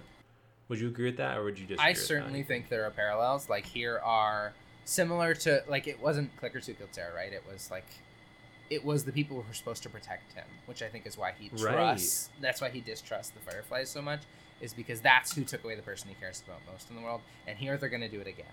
Um, I think for Joel, he he will not let anything happen to Ellie because of what happened to Sarah. I, I agree with you on that. Yeah, yeah. I think, and that's a that's a fantastic point you just made. That the people that are supposed to take care of Sarah killed her, and it's the same thing with the Fireflies. They're supposed to be protecting people, and they're going to kill Ellie. So, and again, they're like using her, and it's and again, this is not Ellie's choice right now. Right. Like she made the the choice, but she doesn't know she's going to die from this surgery. Right. And- that that choice is being taken from her. And I think, from, I, if I was Joel in his perspective, um, that's that's not right. And Joel's now wiser, stronger than he was when Sarah died. You know, he's he's able to handle the situation better than when he handled it with Sarah. Yeah. No matter what it might mean for the rest of the world, he is willing to, to give it up because he isn't going to let this happen again to him or to somebody he cares about. Especially Right, because, like, he's gone through this huge journey where he's lost a lot of people and seen people lose a lot of people, and he isn't going to let, let it happen. Right. Yeah, he's forsaking the world Mhm. for Ellie, who's, I mean, eh, on all intents and purposes, is like a, a daughter to him, Right. right. And I think a lot of parents. I mean, I'm not a parent. I have a dog that I love a lot, but like, I'm not a parent, and I can imagine. Um, and I, I would love if there's any parents out there listening to this, um, if we can get your perspective, I would really, really like that a lot. Um, I think a lot of parents would agree they would move heaven and, and you know heaven and earth, and, and they would uh, do whatever they need to to save their child. Yeah. You know, but even if it means forsaking others, they will, they will do this. Right. You know, and that's I think that's what we're seeing here with Joel. Um, and I, and I, it, it's something that I just thought of that was really interesting and, and kind of reframes a lot of what we've seen is all of the first half of this game where he's seeing all these tragedies and how people are taken from him. That is a world Mhm. in which he could prevent if he were to give up somebody he cares about. But he, even after experiencing all that, isn't ready to do that, which I think is, is really interesting. Yeah, that is very interesting. Very good point. Very good point. This I, this ending of the game really has a lot of deep elements Mhm. that's fun to dissect, fun, fun to break open and kind of work through the layers of, of the psyche of what these characters are, are doing, the, the decisions that they're making. It's very fascinating. Yeah. Joel quickly grabs his backpack and runs to the closest wall for cover. Fighting ensues as Joel makes his way to the top floor, killing Firefly soldiers along the way. As he continues up, Joel finds audio recordings explaining Ellie's immunity, as well as recordings from Marlene rationalizing Ellie's demise for the greater good. Another was Marlene stating that she kept her promise to Anna, Ellie's mother, about keeping Ellie safe all these years. That the group asked Marlene to kill Joel, and that the group asked Marlene to kill Joel, but she refused. She didn't want to kill the one man in the entire facility who could possibly understand the weight of this choice to sacrifice Ellie. Marlene tells Anna she misses her and that Ellie will be with her soon. I wonder it's it, it interesting. I never heard that audio log when I played the game uh, until I watched the playthrough again. I, I played the game. Uh, I played The Last of Us recently before Last of Us Part Two came out. Um, I didn't I didn't find that recording. So when I heard that, I was like, wow, that is so interesting that Marlene had the choice Yeah. to kill Joel, and it sounds like she she probably could have Mm-hmm. if it wasn't for the fact that this choice was so great. Yeah. And maybe if she had if she had killed Joel, if she did kill Joel, like the group wanted her to, things would be much different than it is right now. And it's hard to say if that's a good thing or a bad thing because I like Joel a lot. Yeah. Um, but again, it's it's like the argument we were talking about: is one life worth the life of lives of many? Right.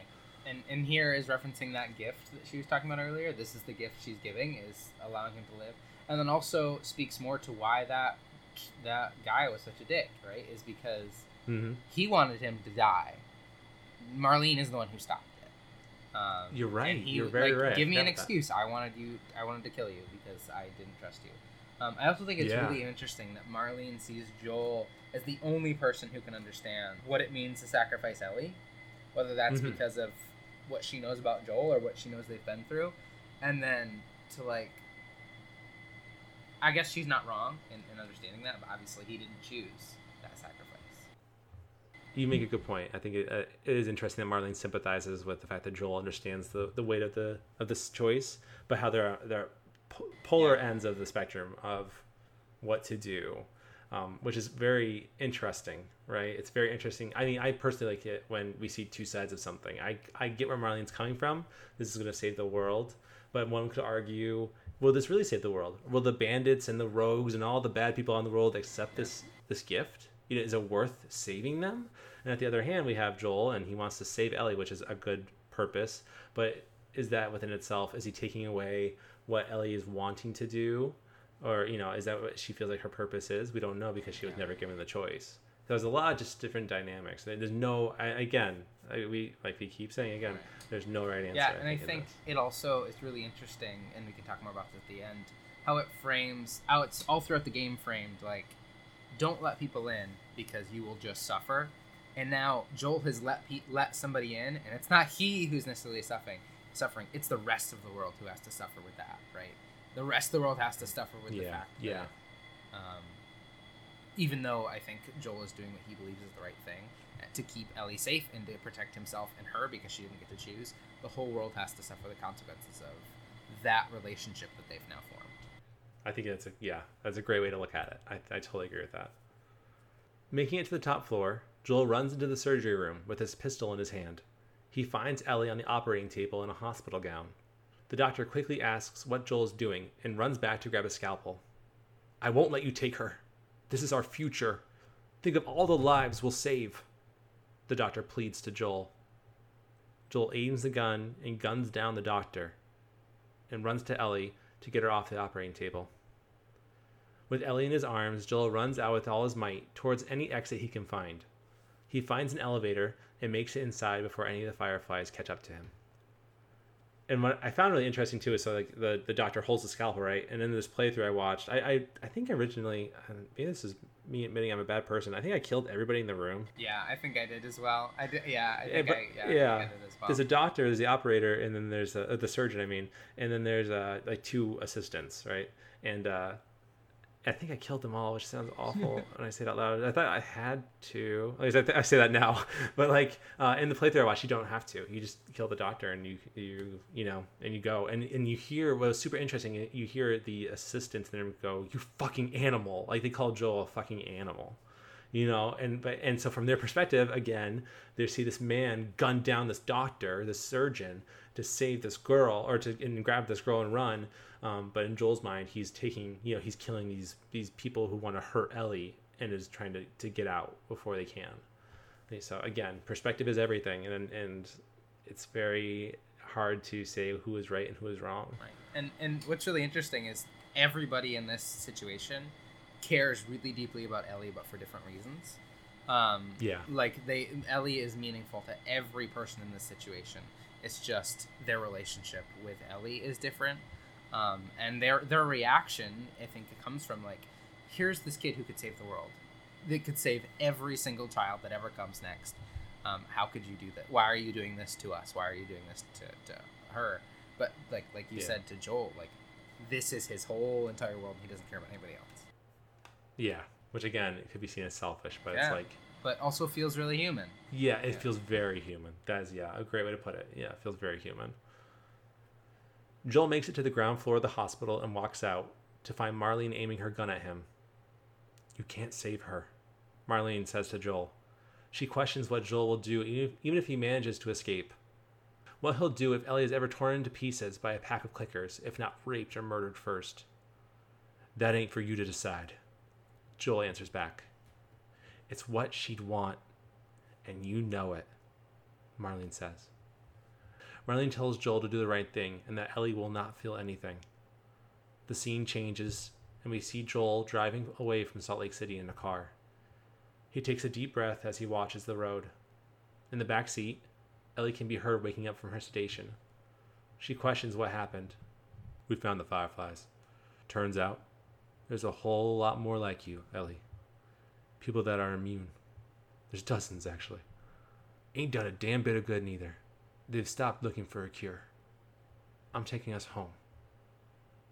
Ellie, laying in the back seat, turns away. I'm sorry, Joel quietly says to her. As Joel says this, we see the outcome of Joel's interaction with Marlene. How she put her gun up to help encourage Joel to let Ellie go. How Joel shot Marlene with the gun still in his hand. After putting Ellie in a car, Joel walks back over to Marlene, who is struggling from her wound. She asks him to wait and to let her go. She begs him. Joel raises his gun and says, You just come after her, and shoots Marlene in the head. Yeah. Brutal. Yeah. Brutal. I, and, that, and I don't even know. I don't even know what to say to that. Quite honestly, like it's it's almost like I think I felt a little bit of disappointment in Joel for a little bit just because of just this relationship that we had with Marlene. It wasn't a good relationship necessarily. It wasn't a very deep relationship, and I think they knew each other way before the events of this game. You know, Yeah. but um, just the fact that Joel, I don't think Joel really, he doesn't contemplate what to do. He just raises his gun and shoots her. Just makes a choice. Yeah. Just makes a choice, and I don't think he's wrong. I think she probably would have come after him. I think she would have tried to get Ellie back, um, and he's making the choice he thinks is right for him. Mm-hmm. Uh, but it's just a very brutal and dare I say a very human moment. Yeah, yeah. I mean, I can't imagine what it's like to be in these situations. Um, I think it's impossible, at least for me personally. This whole last set of things, it's impossible for me to say what I would do because it all Yeah. feels like something that somebody would do in any of these situations. Like, I, I can't. I want to fault Joel because that isn't the right thing to do. The right thing to do is to sacrifice the one you love to save the world. But Yep. I, I don't think I could do that. I don't know if I could do that in that situation, and I don't Yeah. know. It, it, it just makes it feel so such a different ending of, of this story, and we're not quite at the complete end yet. But yeah, Right. it, it, it feels so human and so gray, and you just don't know who the who the there, there is no good or bad at this point, um, because Yeah. everything just feels so so messy. Do you think that this journey had any purpose then? Was this journey just wasted for everything that Ellie and- Joel had gone through to get to this point and for Joel to kind of kill it necessarily? I mean, Uh, I I can't speak to Ellie because I don't know where her story goes, and I I think as far as saving the world, it wasn't worth it. But I think it in some ways saved Joel in some way. Mm-hmm. Whether or not that outweighs what is lost, I, I don't know. Um, Yeah, yeah. And I I- think it's an impossible question to Yeah. answer. yeah. Yeah. What about you? I think I wouldn't say it's wasted because of the dynamic that is created between Joel and Ellie. That Yeah. beautiful, and I think they both needed each other in a sense. Yeah. Um, but it does. It I feel like it does diminish the relationship he had with Tess.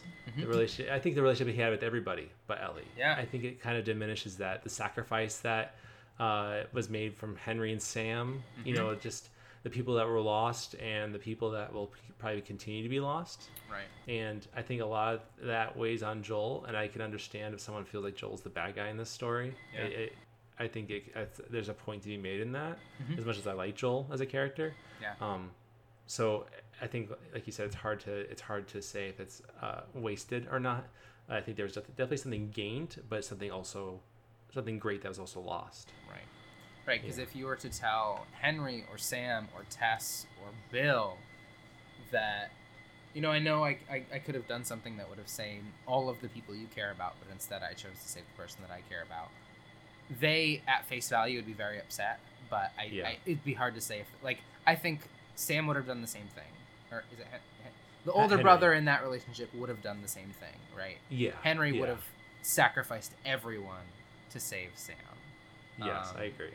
and and I, I don't I don't know about Bill because he's he's a very different human, but that's the closest parallel relationship um to, to Joel and Ellie, and yeah, it's it's really hard, Yeah, yeah. which is why it's so good. Yeah, yeah, you're right. That is why it's so good. I think probably Bill would sacrifice Ellie in a heartbeat. Yeah, but yeah, probably. but I think the others would definitely have a harder time with that reality. I think if I think if Tess knew that Ellie was going to die from the vaccine, I think I think Tess may have still have wanted that outcome, but she Yeah. would have struggled a lot more getting to that point. Right. Right. And I think if Joel would have known, their relationship again would have felt very different.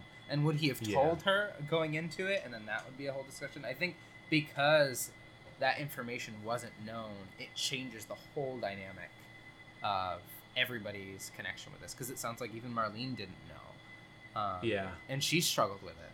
And in the end, she had to do what she thought was best. And unfortunately, it was not what Joel thought was best. And Joel fought harder or was able to fight harder for it. Or was the Right, type of person who more. could.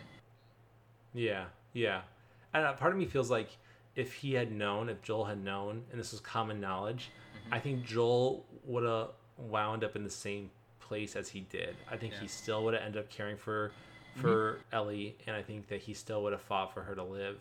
And I think if Ellie knew going to this, I think that she, I think it probably would have been more of a success that that Ellie would convince Joel that this is what has to be done and that it's not his fault and I think it would have been a much different outcome. But because that information wasn't known, I think that it, would- it, this is how it had to turn out.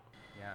Yeah. I mean, So- I, I think, I don't think Joel would have even taken, I think Joel would have knocked her out and ran away or something like that. And then that whole Yeah. relationship would be very different. Her trying to escape to go fulfill what she believes her destiny and him not being able to let go. Of yeah, it would change the dynamic of their relationship Yeah. a lot, a Yeah. lot. But like that, that isn't the information. Just like in the real world, you don't always have all the information when you're making these Mm-hmm. decisions. You have to kind of live with those consequences. right, right, and we live with our and like Joel says, your past catches up to you. So how is this gonna eventually lead up to anything? You know, Yeah. like, we don't know. So and it's very still, like the choice was taken away from Ellie now completely, right? Because now Ellie can't say, "Oh, you know what? Thanks for telling me this. I think I have to go do this." Because now she, he took away the choice in the same way that Marlene took away the choice, right? yes, Yeah. yeah, yeah. It's now he he tried to do the right thing, but he's kind of no better than Right. how Marlene was handling the situation as well.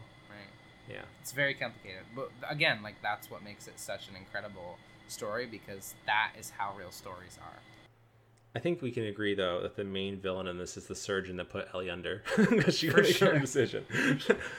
Curse you, surgeon! How could you do this? How could you do this? You're the villain. Time passes, and Ellie and Joel are found at their car in what looks like close to Jackson City. Joel is working under the hood of the car while Ellie is sitting and looking at her bite mark on her arm. Joel closes the hood and tells Ellie it looks like they're walking. Making it past a barbed wire fence, Joel comments that he and Sarah used to take hikes in the wilderness like this, and that he thinks how she and Sarah would have been good friends. From the distance, they see Jackson City. Joel helps Ellie up a ledge, but she stops as Joel continues. She takes a deep breath. Back in Boston, back when I was bitten, I wasn't alone. My best friend was there. And she got bit too. We didn't know what to do. So she says, let's just wait it out. You know, we can be all poetic and just lose our minds together. I'm still waiting for my turn. Ellie, Joel says softly. Her name was Riley, and she was the first to die. And then it was Tess, and then Sam. Joel tells her that none of that is on her, but Ellie says he doesn't understand. I struggled for a long time with surviving, and you. Joel stops for a moment and holds the watch Sarah gave to him so long ago. No matter what, you keep finding something to fight for. Ellie sighs, but Joel continues. Now I know that's not what you want to hear right now, but it's. Swear to me. Ellie says, interrupting him. Swear to me that everything you said about the fireflies is true. Joel stops for a moment and looks her in the eyes. I swear. Okay, says Ellie. The end. So, what do you think of that ending? Uh, I mean, like before, it makes it so complicated, right? Like Ellie. Yeah. Ellie is struggling with survivor's guilt. She has been. Joel was struggling with it, but he's moved past it because of Ellie. Um, and then that last part where he lies to Ellie after taking away her choice just kind of further pushes him into that role of keeping her in the dark to protect her, to protect him. It's very Yeah. complicated, but again, it feels really human. Very human. And I, and I wonder if Joel lies to protect her or protect himself Uh, yeah, I from think it's losing both. her. I think it's both. Yeah, yeah, I think so too. I think so too. Yeah, I when I originally played the game, I loved the journey and I didn't like the end Yeah. because I thought so much was still left open. And, and for and for her to say okay and it's game over, I was like, what the hell? Feel like, good. Yeah. yeah, it didn't feel good. It didn't feel good. And granted, I wasn't expecting a, a necessarily a happy ending, um, but that just felt such like a. It felt like a stab in the back in a way. Like I just was not satisfied. And I remember reading too at the time, like people were very happy with The Last of Us. That it was like um, it was okay if it was just by itself. If that Naughty Dog never made a sequel, and for the most part, I agreed, except for the ending. I just felt like the ending had so much more to say, and it was just like cut off, like Yeah. uncompleted. And I just I didn't agree that it could only be one. And I remember like uh, talks like we don't know if we're gonna make a second one. You know, a, a Naughty Dog said. But I, I actually listened to uh, the kind of funny podcast spoiler cast for The Last of Us Part Two, and uh, Neil Druckmann said that they were they were pretty uh, they were like involved in the sequel by the time they finished their DLC. Oh, interesting. Um, so yeah, so like they they already knew they were making a sequel, and he pitched it to uh, Troy Baker, who plays uh, Joel in The Last of Us, pretty early.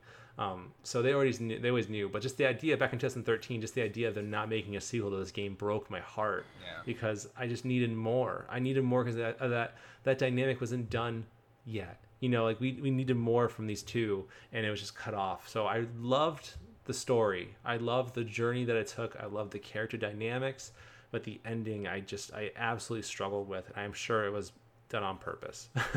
yeah, you're supposed to struggle with that because this is how I think I think what it's trying to say is this is how stories end, right? They don't end satisfying. Because we have no idea if Ellie believes him, we have no idea if Ellie doesn't. We have no idea what the relationship is after this. We have no idea what the, there's just so much left. But I think like that is what real stories feel like. They feel unsatisfying. And Yeah. we as consumers of narrative are just so not used to that. Um, had did that did that change over time? Did you still feel that way recently? Yeah, finishing working on the script and finishing it again, I felt that same way. And granted, I will say, and no spoilers, obviously, I have played the sequel, um, but just taking the sequel out of the equation, I still felt that sense of un- unsatisfaction. And again, I'm sure that was intentional, and I support if that was the if that was the intent, I fully support them making that decision. 'cause I'm sure they had an, an idea they wanted to convey, and I have to res- and I respect that. Um, but yeah, it was just so, and it's again, I keep saying it, very human. I think it was a very human ending. It was not a fairy tale. It was not this happy ending where Ellie's like, "I'm so glad to be alive," and Joel's like, "Me too," and they both like skip to Jackson City. I think that you know this is how it would be in real life, and Joel made the choice to to lie eh, to her, and I think that Ellie knows. I think deep down she knows that there's something wrong Right. um, with what what he's saying, but.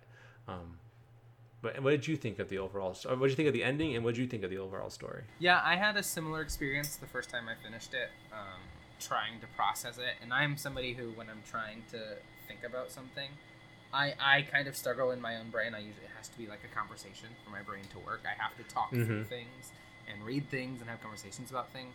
And over time, I got to kind of accept it and understand Um, but it never feels good, and like you said, I don't think it's ever supposed to, because I think Right.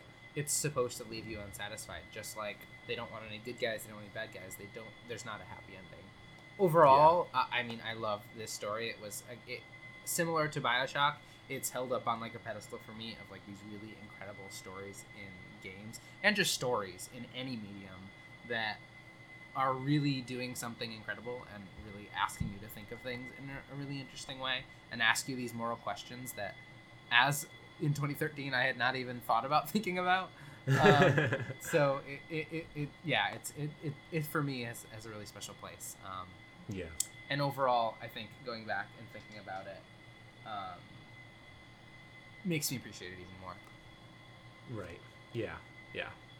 I, it's it's definitely a, a special game, I think, and I, and I think we said this in the last podcast, but it has accelerated storytelling Mhm. um, into even greater heights in video games. Yeah. I think than than before.